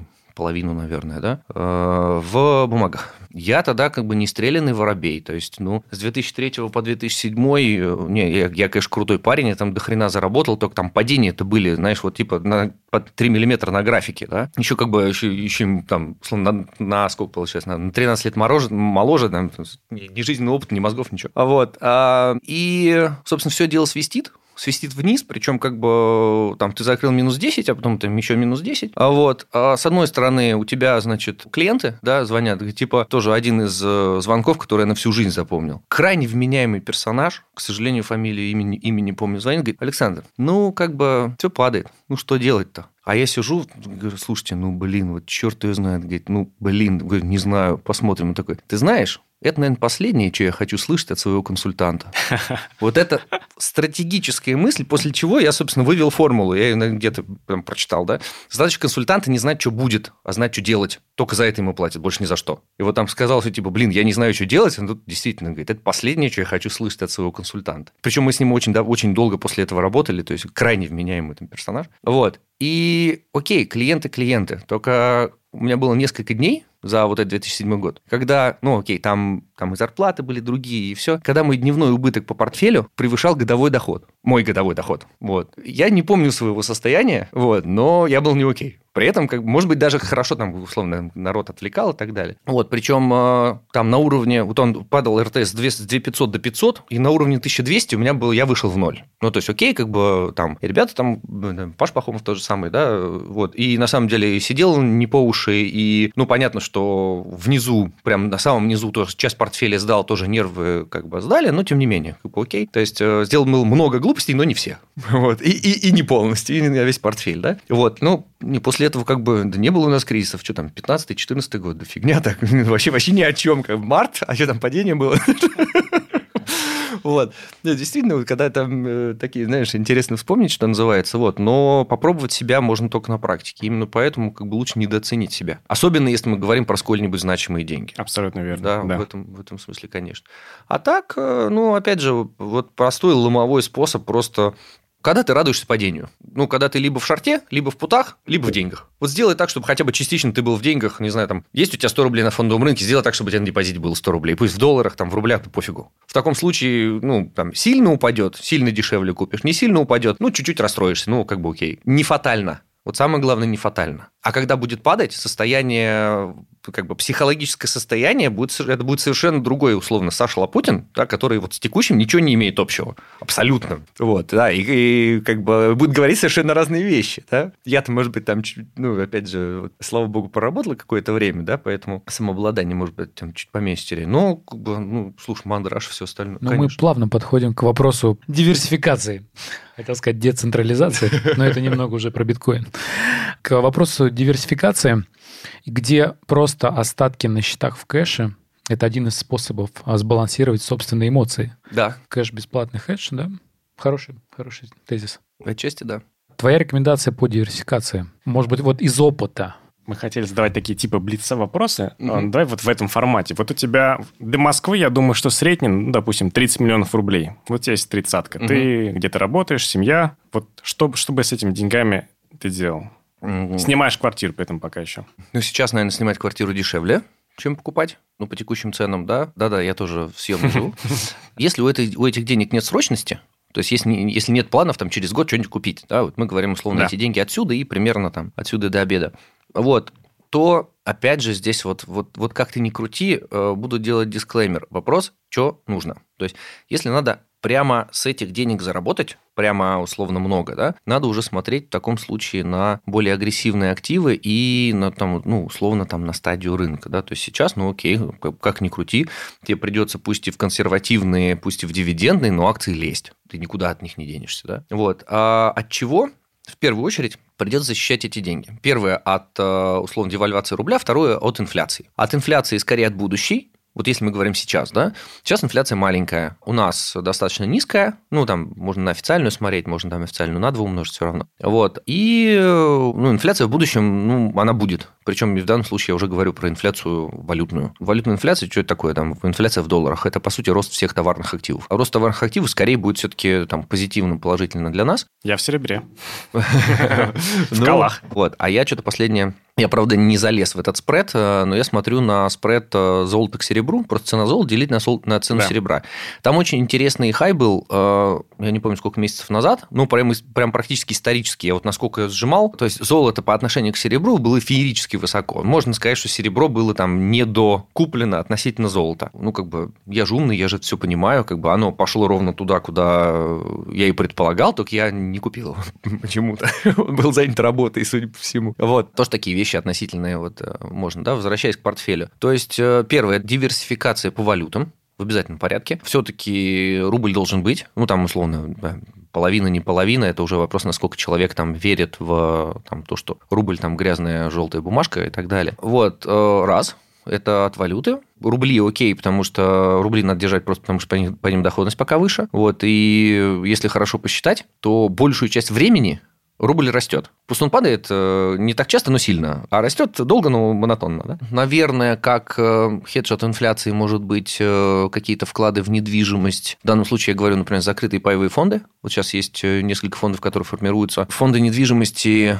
которые покупают коммерческую недвижимость под стрит-ритейл и под, значит, пятерочка, перекресток. А вот на отечественном вот. рынке, да? Да, да, да, это я, я говорю вот на, на нашем рынке. Вот, э, хорошая штука, потому что, окей, ты пусть и через финансовый актив владеешь недвижимостью, которая, ну, то есть даже в рублях она тебя от инфляции более-менее защищает. Значит, ликвидная часть должна быть обязательно, ну, да, минимум четверть. Ликвидная? Ликвидная – это в смысле кэш, квази-кэш. ОФЗ плюс деньги. Угу. ОФЗ – рубли, доллары. Не, да, вот. не акции. Нет, нет, не акции, не акции. Ну, опять же, ОФЗ коротенькие какие-нибудь, ну, чтобы не совсем... Депозиты туда же, ну, вот все, все вот этот вот там кэш и квази-кэш, да. Наверное, я бы все-таки все какую-то, может быть, небольшую долю в евро бы поддержал, да, в принципе, прям в деньгах, потому что я думаю, что доллар может быть чуть хуже, чем евро. Вот, у евро одно, одна проблема, на евро купить нечего. Ну, то есть, либо покупаешь акции, да, с соответствующей либо ты покупаешь там облигации с отрицательной доходностью, да. Вот, наверное, так. Дальше, ну вот, если прямо сейчас, я бы сказал, наверное, портфель дивидендных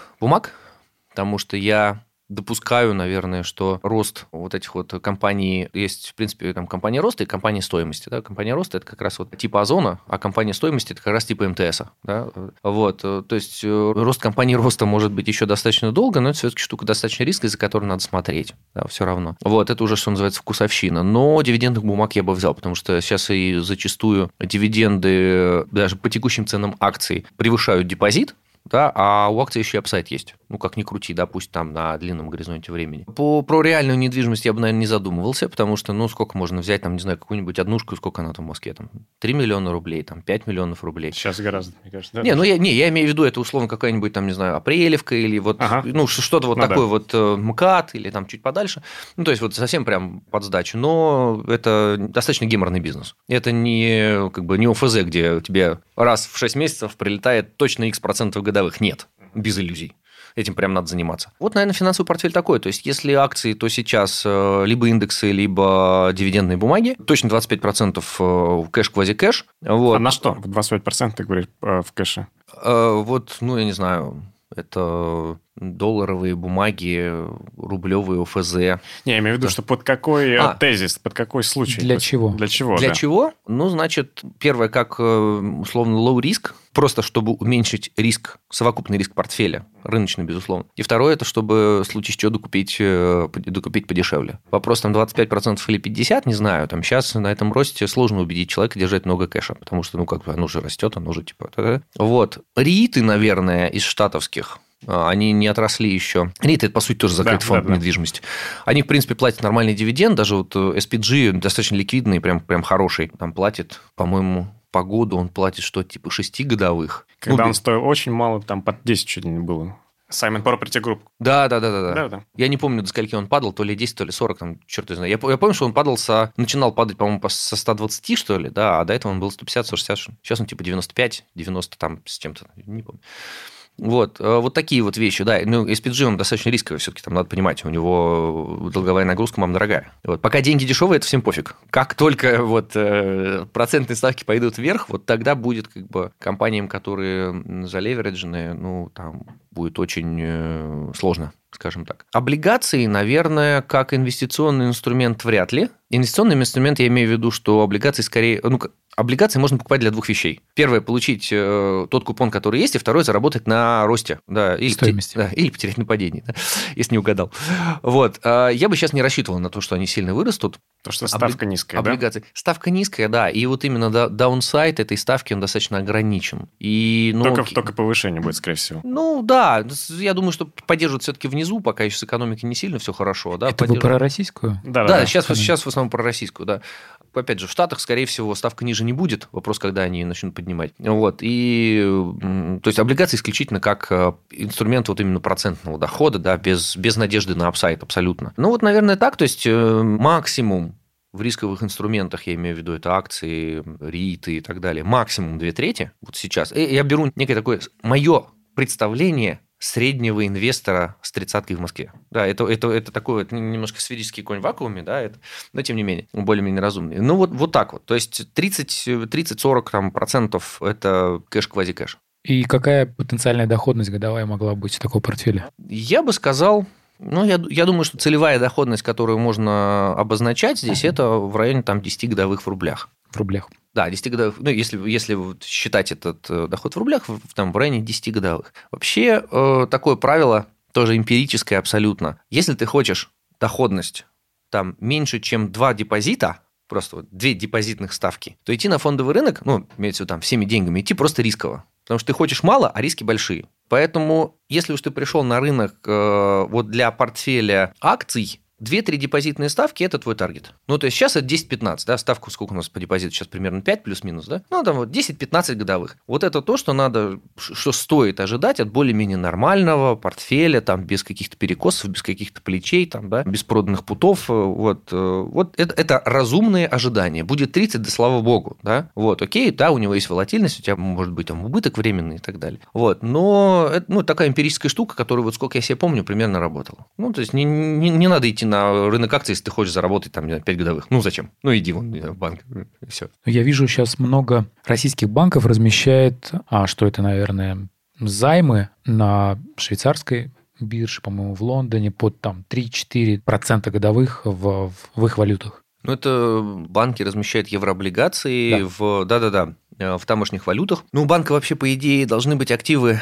с пассивами, активы соответствовать пассивам. Ну, то есть, если ты занимаешь, не знаю, в фунтах, ну, опять же, чисто теоретически, да, если ты занимаешь в фунтах, ты должен понимать, куда ты эти фунты отдашь. И отдашь я в данном случае, я имею в виду скорее там кредитование какое-то, да, либо как-то перекрыть свой валютный риск. Ну, вдруг у тебя там, не знаю, по каким-то причинам, да. Традиционно все наши компании, вот сколько я себя помню, занимались за рубежом просто потому, что это дешевле, да. Но там спрос на их бумаги обычно в 3-4 Там раза тупо больше, бабла больше. Да, чем они могут Там предложить тупо больше бабла. под Вот эту процентную ставку. Конечно. Более, более того, еще ты для крупных пацанов для фондов и так далее, ты приносишь им туда в их юридическое поле. То есть у тебя есть как SPV-шка какая-нибудь в Люксембурге, не знаю, еще где-то, да, вот, э, которая формально является, окей, она полностью принадлежит там какому-то банку э, в России, да, но она по тамошнему праву, собственно, выпускает. Это более понятная правовая, со- собственно, юрисдикция для тамошних инвесторов, и как бы ты им приносишь, условно, их юридические их инструменты, и в этом смысле, конечно, это проще, чем занять там в России. Ну,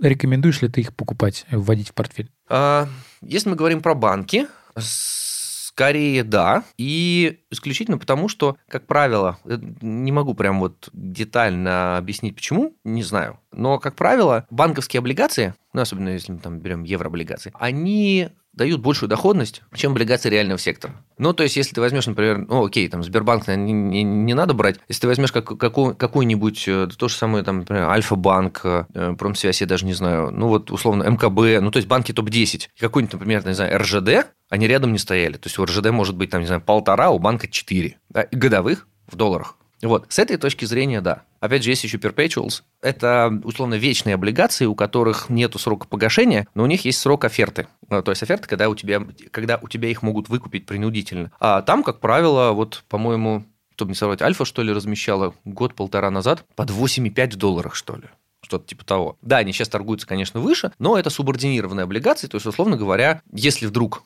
эмитент э, дефолтит, то эти облигации просто долг списывается в капитал, и ты получаешь примерно ноль. Вот у открытия были такие облигации, вот как раз сейчас суды в Лондоне, я не знаю, идут, не идут, ну, чуть по, по новостям там периодически что-то а, такое есть. Это чистый суборда, это условно, есть старший долг, а есть субординированный долг. Старший долг – это то, что первично к выплате. То есть, если, допустим, э, дефолтит эмитент, если он банкротится, да, то старший долг выплачивается сначала. Да? Вот. А субординированные, они выплачиваются вообще после, после всего-всего перед акционерами. Ну, то есть, считай, что как бы, свободен. За счет этого это, конечно, больше риски, это больше доходность. Вот э, если есть желание попробовать получить большую доходность, да, действительно, надо, наверное, идти в топ, не знаю, там, в топ-10-15 банков как эмитенты с их еврооблигациями. Ну, конечно, в основном, конечно, долларовые, потому что там в других валютах если что-то и есть, то все равно неинтересно. Вот, но ты получишь, скорее всего, на длине типа там пятилетние облигации, ты получишь, э, не знаю, полтора-два процента, ну, два я, наверное, загнул, но полтора процента плюсом к первому эшелону. Ну, опять же, здесь надо понимать э, риски. Субардак, ну, как бы лезть надо только, если ты прям реально понимаешь, что делаешь, да. Саш, знаешь, хочется оправдать название нашего подкаста «Пахнет деньгами». Вот в, в твоем окружении, в твоей тематике, в которой ты погружен, сейчас есть какие-то темы прямо? Знаешь, ну, не, не хочется говорить там инструменты, прям темы, где, где пахнет деньгами. Можно прям подзаработать. Но темы такие вот... Вот знаешь, вот на вскидку, наверное, ничего не скажу. Глобально Сейчас все темы, которые являются бенефициарами дешевых денег, ну, то есть, прям, прям опять же, вот, не знаю, хорошая или плохая привычка упрощать, да, то есть, если есть какой-то, пусть даже рентный бизнес с нормальной доходностью, ну, там, дальше надежности, все остальное, да, вот сейчас бы его кредитом разбавить было бы хорошо. То есть на свои 100 рублей ты берешь еще, еще там 100 рублей, да? Пусть, не знаю, там получаешь ты 8 годовых, из которых там 6 отдаешь за кредит, но эти два ты получаешь от чужих денег, а не от своих, да? И опять же, там есть надежда, скорее даже, чем понимание, что э, вот это вот э, там праздник дешевых денег э, не закончится завтра, ну, то есть там хотя бы единицы лет, да, вот, то вот от таких вещей, э, именно от, э, значит, от бизнесов э, или от проектов, которые на леверидже дают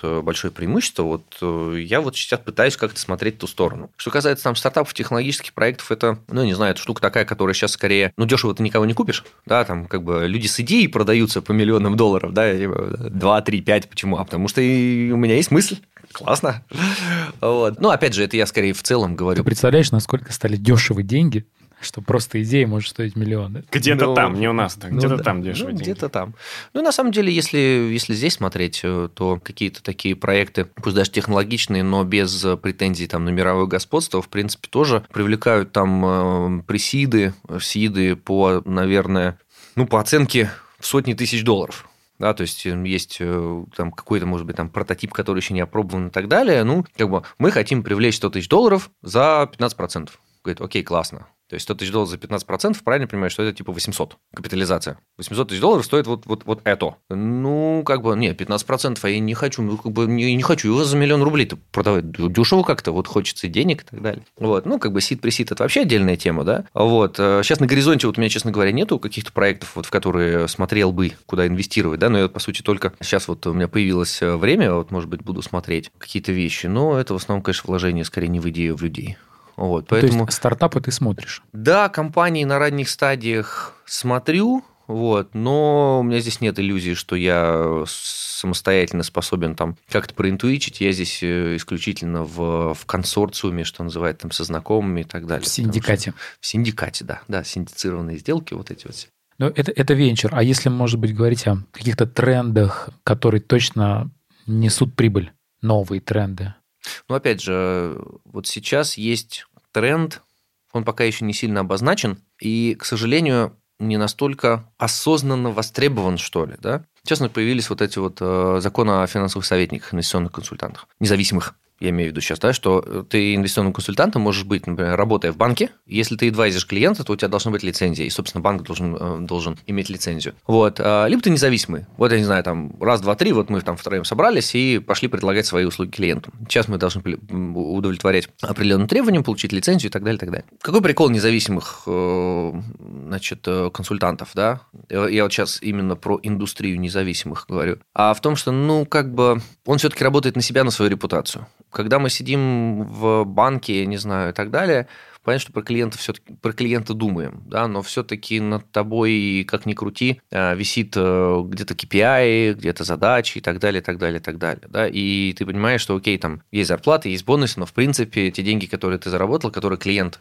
принес, э, они пойдут э, компании. Вот. Э, у независимых мотивация совершенно другая. Да, во-первых, там, условно, ты клиент, я консультант, все, что ты меня заплатишь, пойдет лично мне, да, но, собственно, у меня нету бренда, там, не знаю, ВТБ, там, открытий и так далее, я вот, не знаю, там, меня зовут Саша и все, да, поэтому обделаться в плане репутации можно одномоментно, а отмыться, ну, блин, вообще не отмоешься. Вот, поэтому отношение в целом независимых консультантов к клиентам совершенно другое. Вот, и есть так называемые клиники второго мнения. Вот у нас сейчас нету инвестиционных клиник второго мнения, куда бы ты мог, ну, она, может быть, и есть, типа, вот есть какой-то консультант, куда бы ты мог прийти на оценку и сказал, слушай, мне порекомендовали вот такой портфель, мои инвестиционные цели такие, или там, не знаю, поспрашивай меня, да, он соответствует моим целям или нет. Вот, вот этого нет. Спрос на это мы, как традиционно за advice платить а не готовы. Перебью тебя, я одного Ой. такого знаю, не буду рекламировать, с ним общался, в общем, его... Не буду рекламировать, но телефон такой-то. А, зовут его Василий.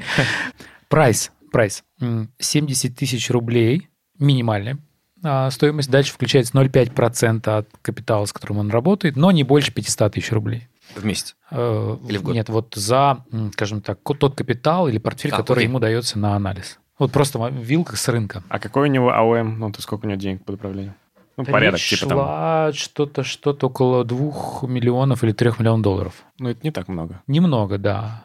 Ну, это парень так 30 с небольшим лет, какой-то канал. Ну, просто я поинтересовался. Знаешь, как, типа, на обычном рынке все гении. Я бы тоже, знаешь, мог бы привлечь. А, он, дело в том, что он вообще, э, его рекомендации исключительно там ETF и облигации. Главное, что он говорит, что все трейдеры и брокеры вообще вам вешают лапшу, продавая структурные продукты и и вот она, там, кстати, правильные вещи. Там создавайте цели, фонды, на что копите, ну и так далее. Ну, тут вопрос опять, вопрос, вопрос цены. Во-первых, вопрос цены и стоимости. То есть, если создавать портфель еврооблигаций и брать за это, я не знаю, там 2% от портфеля, это значит, что, окей, там, две трети года ты будешь тупо отбивать то, что заплатил за advice, да? Это, кстати, проблема, между прочим, фондов а, еврооблигаций, да, когда у тебя менеджмент фи, там, не знаю, у тебя был менеджмент фи полтора процента, а когда у тебя еврооблигации дают 3, менеджмент фи полтора процента, это, ну, простите, это неэтично, я не говорю там как бы смешно, это уже просто трендец, да? То, то ли дело у венчурных фондов, менеджмент фи 10% в среднем. Там где-то 5, 20 или 10. Ну, да, погоди, да, это, это за 5 лет они Ну, там hurdle rate да. есть еще, да. Ну, да, там совершенно, конечно, другие цифры. И если так вот как тренда, не то, что я прямо сейчас знаю, как на этом заработать, да, кроме того, что типа, окей, там, не знаю, сейчас превратиться да, в независимый советник. Но этот тренд точно будет. Вопрос,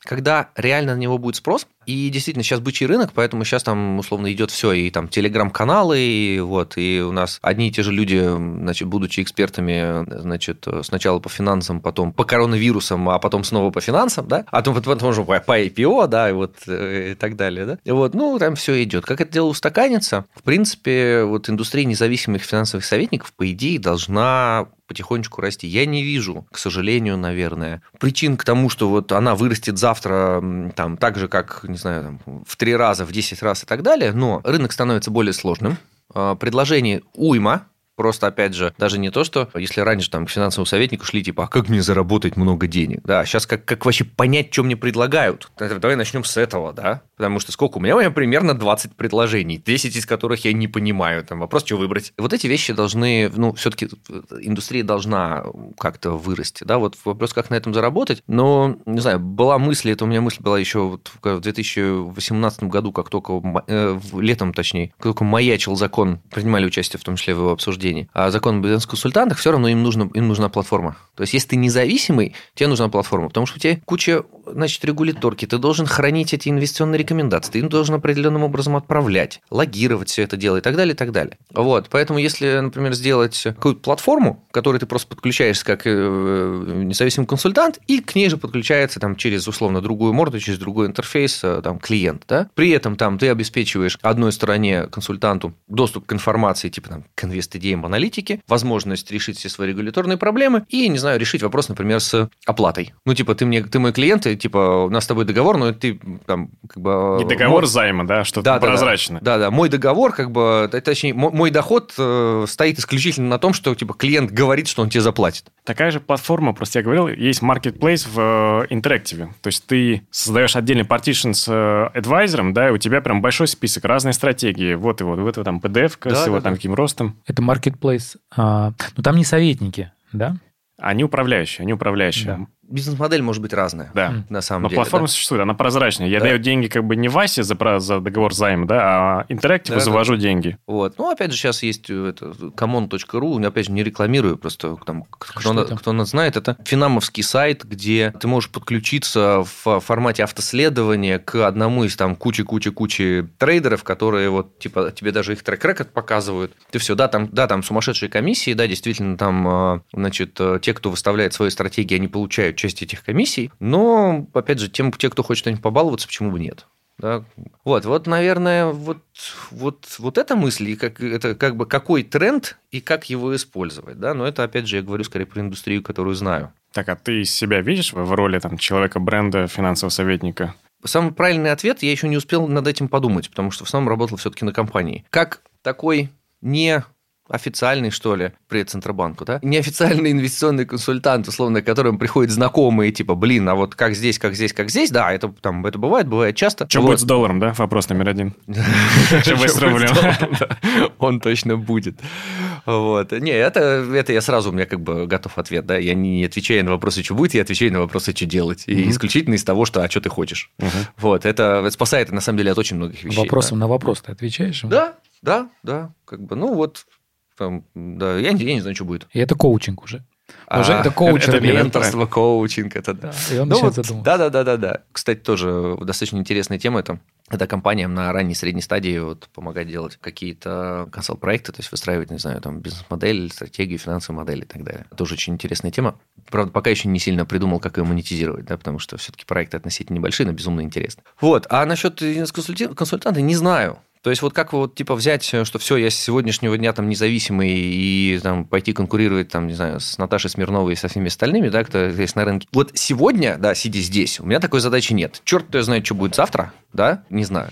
Но вот э, ты спросил сейчас, я ответил. Пока, пока я чешу реп. Ну, может быть, с нашего эфира начнется более глубинное задумывание. Кстати, Наташа Смирнова перестала вести свой канал в Телеграме. А я не слежу за ней, просто я ее знаю еще там давно-давно. Следил, да, весной, и почему-то вот в пику кризиса она перестала это делать. Не знаю, почему. Может быть, это много клиентов появилось, времени нет. Слушай, задам вопросы по технике, прям интересно, не могу. Ты э, инвестируешь ли ты трейдишь? Нет, сейчас я, сам лично. Э, давай так, я долгосрочный спекулянт. Долгосрочный спекулянт. Краткосрочный инвестор. Не, в этом смысле я оппортунист. Э, я там не вижу, не вижу разницы между там покупкой AT&T как э, хорошая дивидендная история, как хорошая компания, ну, хорошая, как компания стоимости в одну часть портфеля, и, я не знаю, там, э, вот то, что я успешно продолбал, да, а взять, зашортить спред золото-серебро, потому что статистически, ну, блин, там риски понятные, как бы реализация понятна. Вот для меня это примерно одного поля ягоды, то есть я не вижу там большой разницы. Вот, э, ну, это как тех, тех, это, техническому аналитику, в принципе, неважно, каким графиком торговать, да, он может вообще не знать график чего это. А вот. А так, э, ну, моя инвестиционная стратегия, это, да, у меня есть вещи, которые я там прям совсем не хочу продавать, продавать. Там неважно, куда они упадут. Это такое, значит, пенсионный портфель, знаешь? Ценностное инвестирование? Нет, нет, ни в коем случае нет. нет. Я вот, я честно, я не знаю. В наше время это не модно. Но я все-таки вот э, прям, прям совсем такой, знаешь, ценности на уровне, а, там, я не буду покупать компанию, которая, там, не знаю, загрязняет окружающий... Нет, на, на, наоборот, наоборот, когда ты, когда ты... Да, э, У нас дешевых компаний нет просто на рынке больше. А, value, все, value я понял. Я да. не, не в смысле, я думаю, да. про, про ценности такие. Да, но это в основном у меня все равно вот есть э, там какая-то часть умозрительная, да, портфеля, которая там пенсионный портфель, там дивидендные бумажки, там вот как раз вот, на мой взгляд, там недооцененные бумажки. Вот э, до сих пор ругаю себя за то, что продал э, систему, вот, но опять же, с одной стороны, ну, там, не знаю, можно сказать, что я зажрался, с другой стороны, ну, реально дурак. Я ее купил по 10, продал по 34. Вот, с одной стороны, нормально, с другой стороны, блин, ну какого хрена я ее продал? Что там изменилось-то? Ну, блин, там знаю, одно пиво прошло, второе пиво прошло. Если там еще один сечень не появится, ну, блин, чему там, там, МТС взорвется, что ли? Ну, ну вот чему, да? Вот, ну, вот тоже как бы человек там, мягко говоря, там под два десятка лет на рынке продал, потому что сильно выросло, да, выросло сильно. Ну, опять же, вот формально это глупость. Да, ну, как бы я там не, не корю себя за то, что не дозаработал, но с точки зрения value, это надо было держать, конечно. Покупать там сейчас уже черт его знает. Ты на вот. российском в основном рынке или в Америке тоже? Ты знаешь, э, сейчас примерно в пополаме. Примерно в пополаме. Вот. Э, у меня и дивидендная история есть. Есть вещи, которые я как бы караулю, хочу купить пониже. Вот. Э, а есть, э, есть вот абсолютно такие, знаешь, долгосрочно спекулятивные вещи, типа там, то, то же самое SPG, например, да. Честно, не прошел мимо Боинга, вот, э, вот этих у меня там как, какие-то по 100, 99,9 или там что-то типа того. Сейчас, угу. ну, сейчас 2х, по-моему, стоит. А сейчас 200 с чем-то. Да, вот. Ну, вот этих вот я, я понабрал, по-моему, кого же еще, какой-то авиалинии, по-моему, то ли Дельту, то ли что-то. Ну, вот, вот такие Southwest, вот. наверное, какой-нибудь.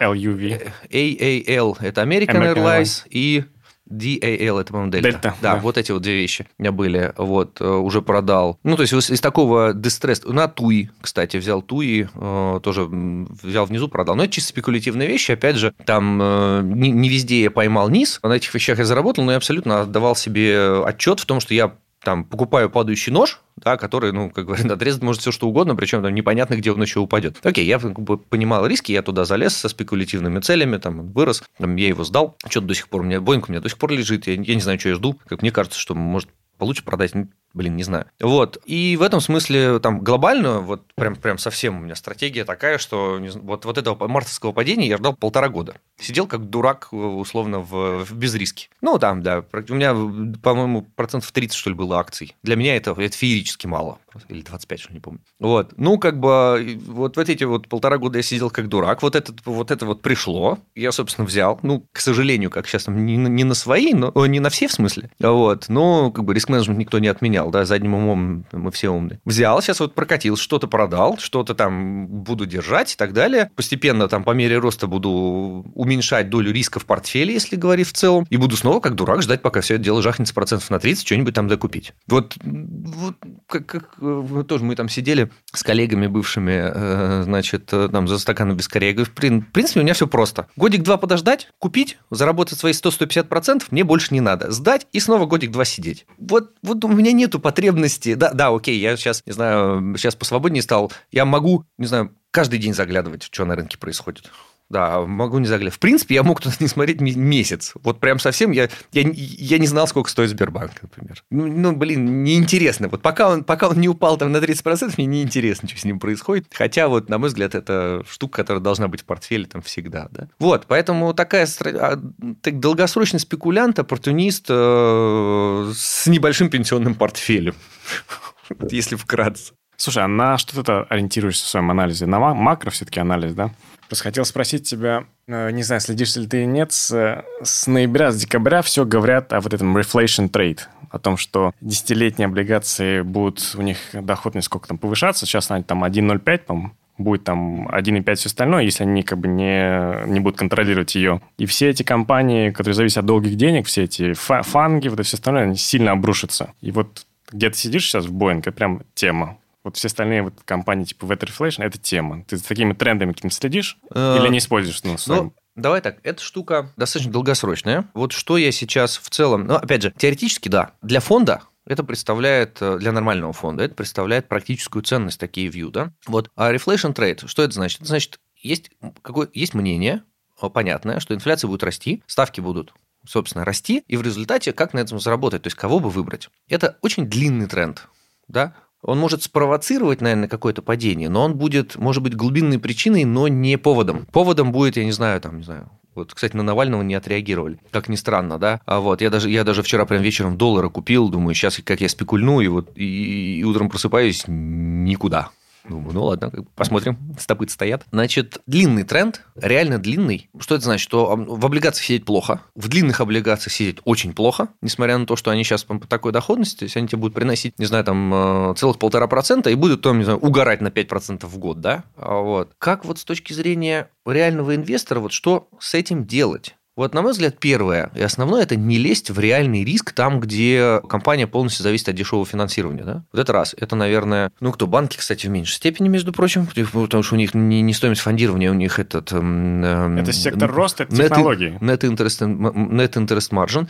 Технологии будут страдать, безусловно. На инфляции скорее будут очень хорошо перформить разные добытчики. Да. То есть, вот будет, кстати, real estate. Возможно, если там пузыря снова не будет. Вот, то есть, куда не лезть, понятно. А что конкретно покупать, самое главное, когда? Для человека, который там таргетит э, время, например, там в районе год-полтора, непонятно. Вот непонятно. Да, может быть, мне непонятно. Вот и, там, я точно не самый умный на этом Скорее рынке. всего, индекс, да, если просто, чтобы человек, который не, вда... не, вда... Э, ну, не вдается, да. Да, скорее да. Вот, условно, а давай шортить облигации, ну, блин, но они же могут еще, ну, разве мы знаем, когда начнется, значит, э, не то, что когда начнется, вот, да, повышение ставок имеется в виду, а когда народ начнет прайсить в рынок повышения ставок. И это не одновременный процесс. Да? Скорее всего, там, последний произойдет раньше. То есть сначала народ начнет закладываться на то, что кто-то куда-то там посмотрел и сказал, не знаю, там, хотел сказать Трамп, да, сказал, типа, а не низкие ли у нас ставки, да, и вот после этого кто-то потихонечку начнет уже там закладываться. Тайминг непонятен. Вот я не умею такие тренды использовать. Вот не, знаю, ни, ничего тебе вот умнее не скажу. Вот на этом не знаю, как заработать. Ну вот еще раз говорю, я сейчас скорее вот мы конкретно в этот, в этот день, вот сегодня мы сидим, и вот сегодня что сделать с такими длинными трендами, черт его знает. Нам поговорить про них интересно. Ну да. Слушай, у меня вот такой вопрос. А ты не чувствуешь ли прямой зависимости от своего времени, которое ты тратишь на фондовый рынок и собственной доходности? Может быть, допустим, не работая в корпорации, ты был бы не менее успешен финансово, а даже более. Ты знаешь, э, зачастую есть обратная зависимость. То есть, чем, чем больше лезешь в рынок, тем, тем хуже получается. Вот. Ну нет, вот э, опять же, вот ты спрашивал, да, про эволюцию там инвестора. Вот стадия типа, блин, я уже два дня ничего не делал на рынке, меня прослали лет 10 назад, да, это не важно.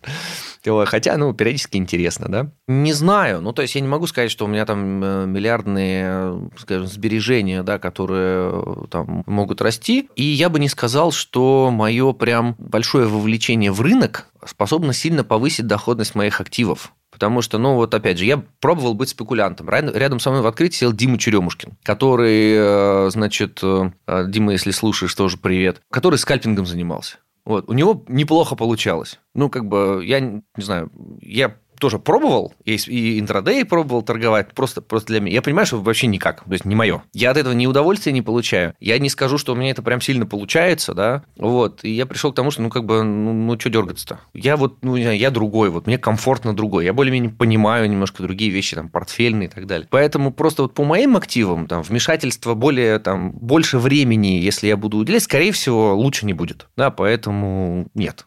А вот условно, действительно, там кому-то в чем-то помогать или там, а, брать инвестиции, э, имеется в виду делать инвестиции в уже там какие-то прямые инвестиции, может быть, там с левериджем и так далее, да, вот э, именно в бизнесе, там времени, конечно, надо больше. То есть, ну, фондовый рынок – это все-таки штука такая, по мне. Купил, сиди. Саш, было очень круто. Я думаю, что можно подвести. Я думаю, что будем часто тебя приглашать как нашего аналитика. Советника. Советника и уже в следующий раз да, будем тебя представлять как... Корпоративный подкаст-советник. Советник, финансовый советник. Да, спасибо, ребят. Классно, было интересно. Блин, вот прям э, вспомнились некоторые кейсы. Вот такие, знаешь, из э, из э, давнишнего-давнишнего, но достаточно хорошо характеризующие, там, в том числе и текущую ситуацию. Вот. И, надеюсь, было полезно. Спасибо, что послушали наш подкаст. Надеюсь, вам понравилось. Ставьте свои оценки в iTunes. И если у вас есть интересные гости, которых мы могли бы пригласить, напишите нам. Мы с удовольствием пообщаемся. До встречи.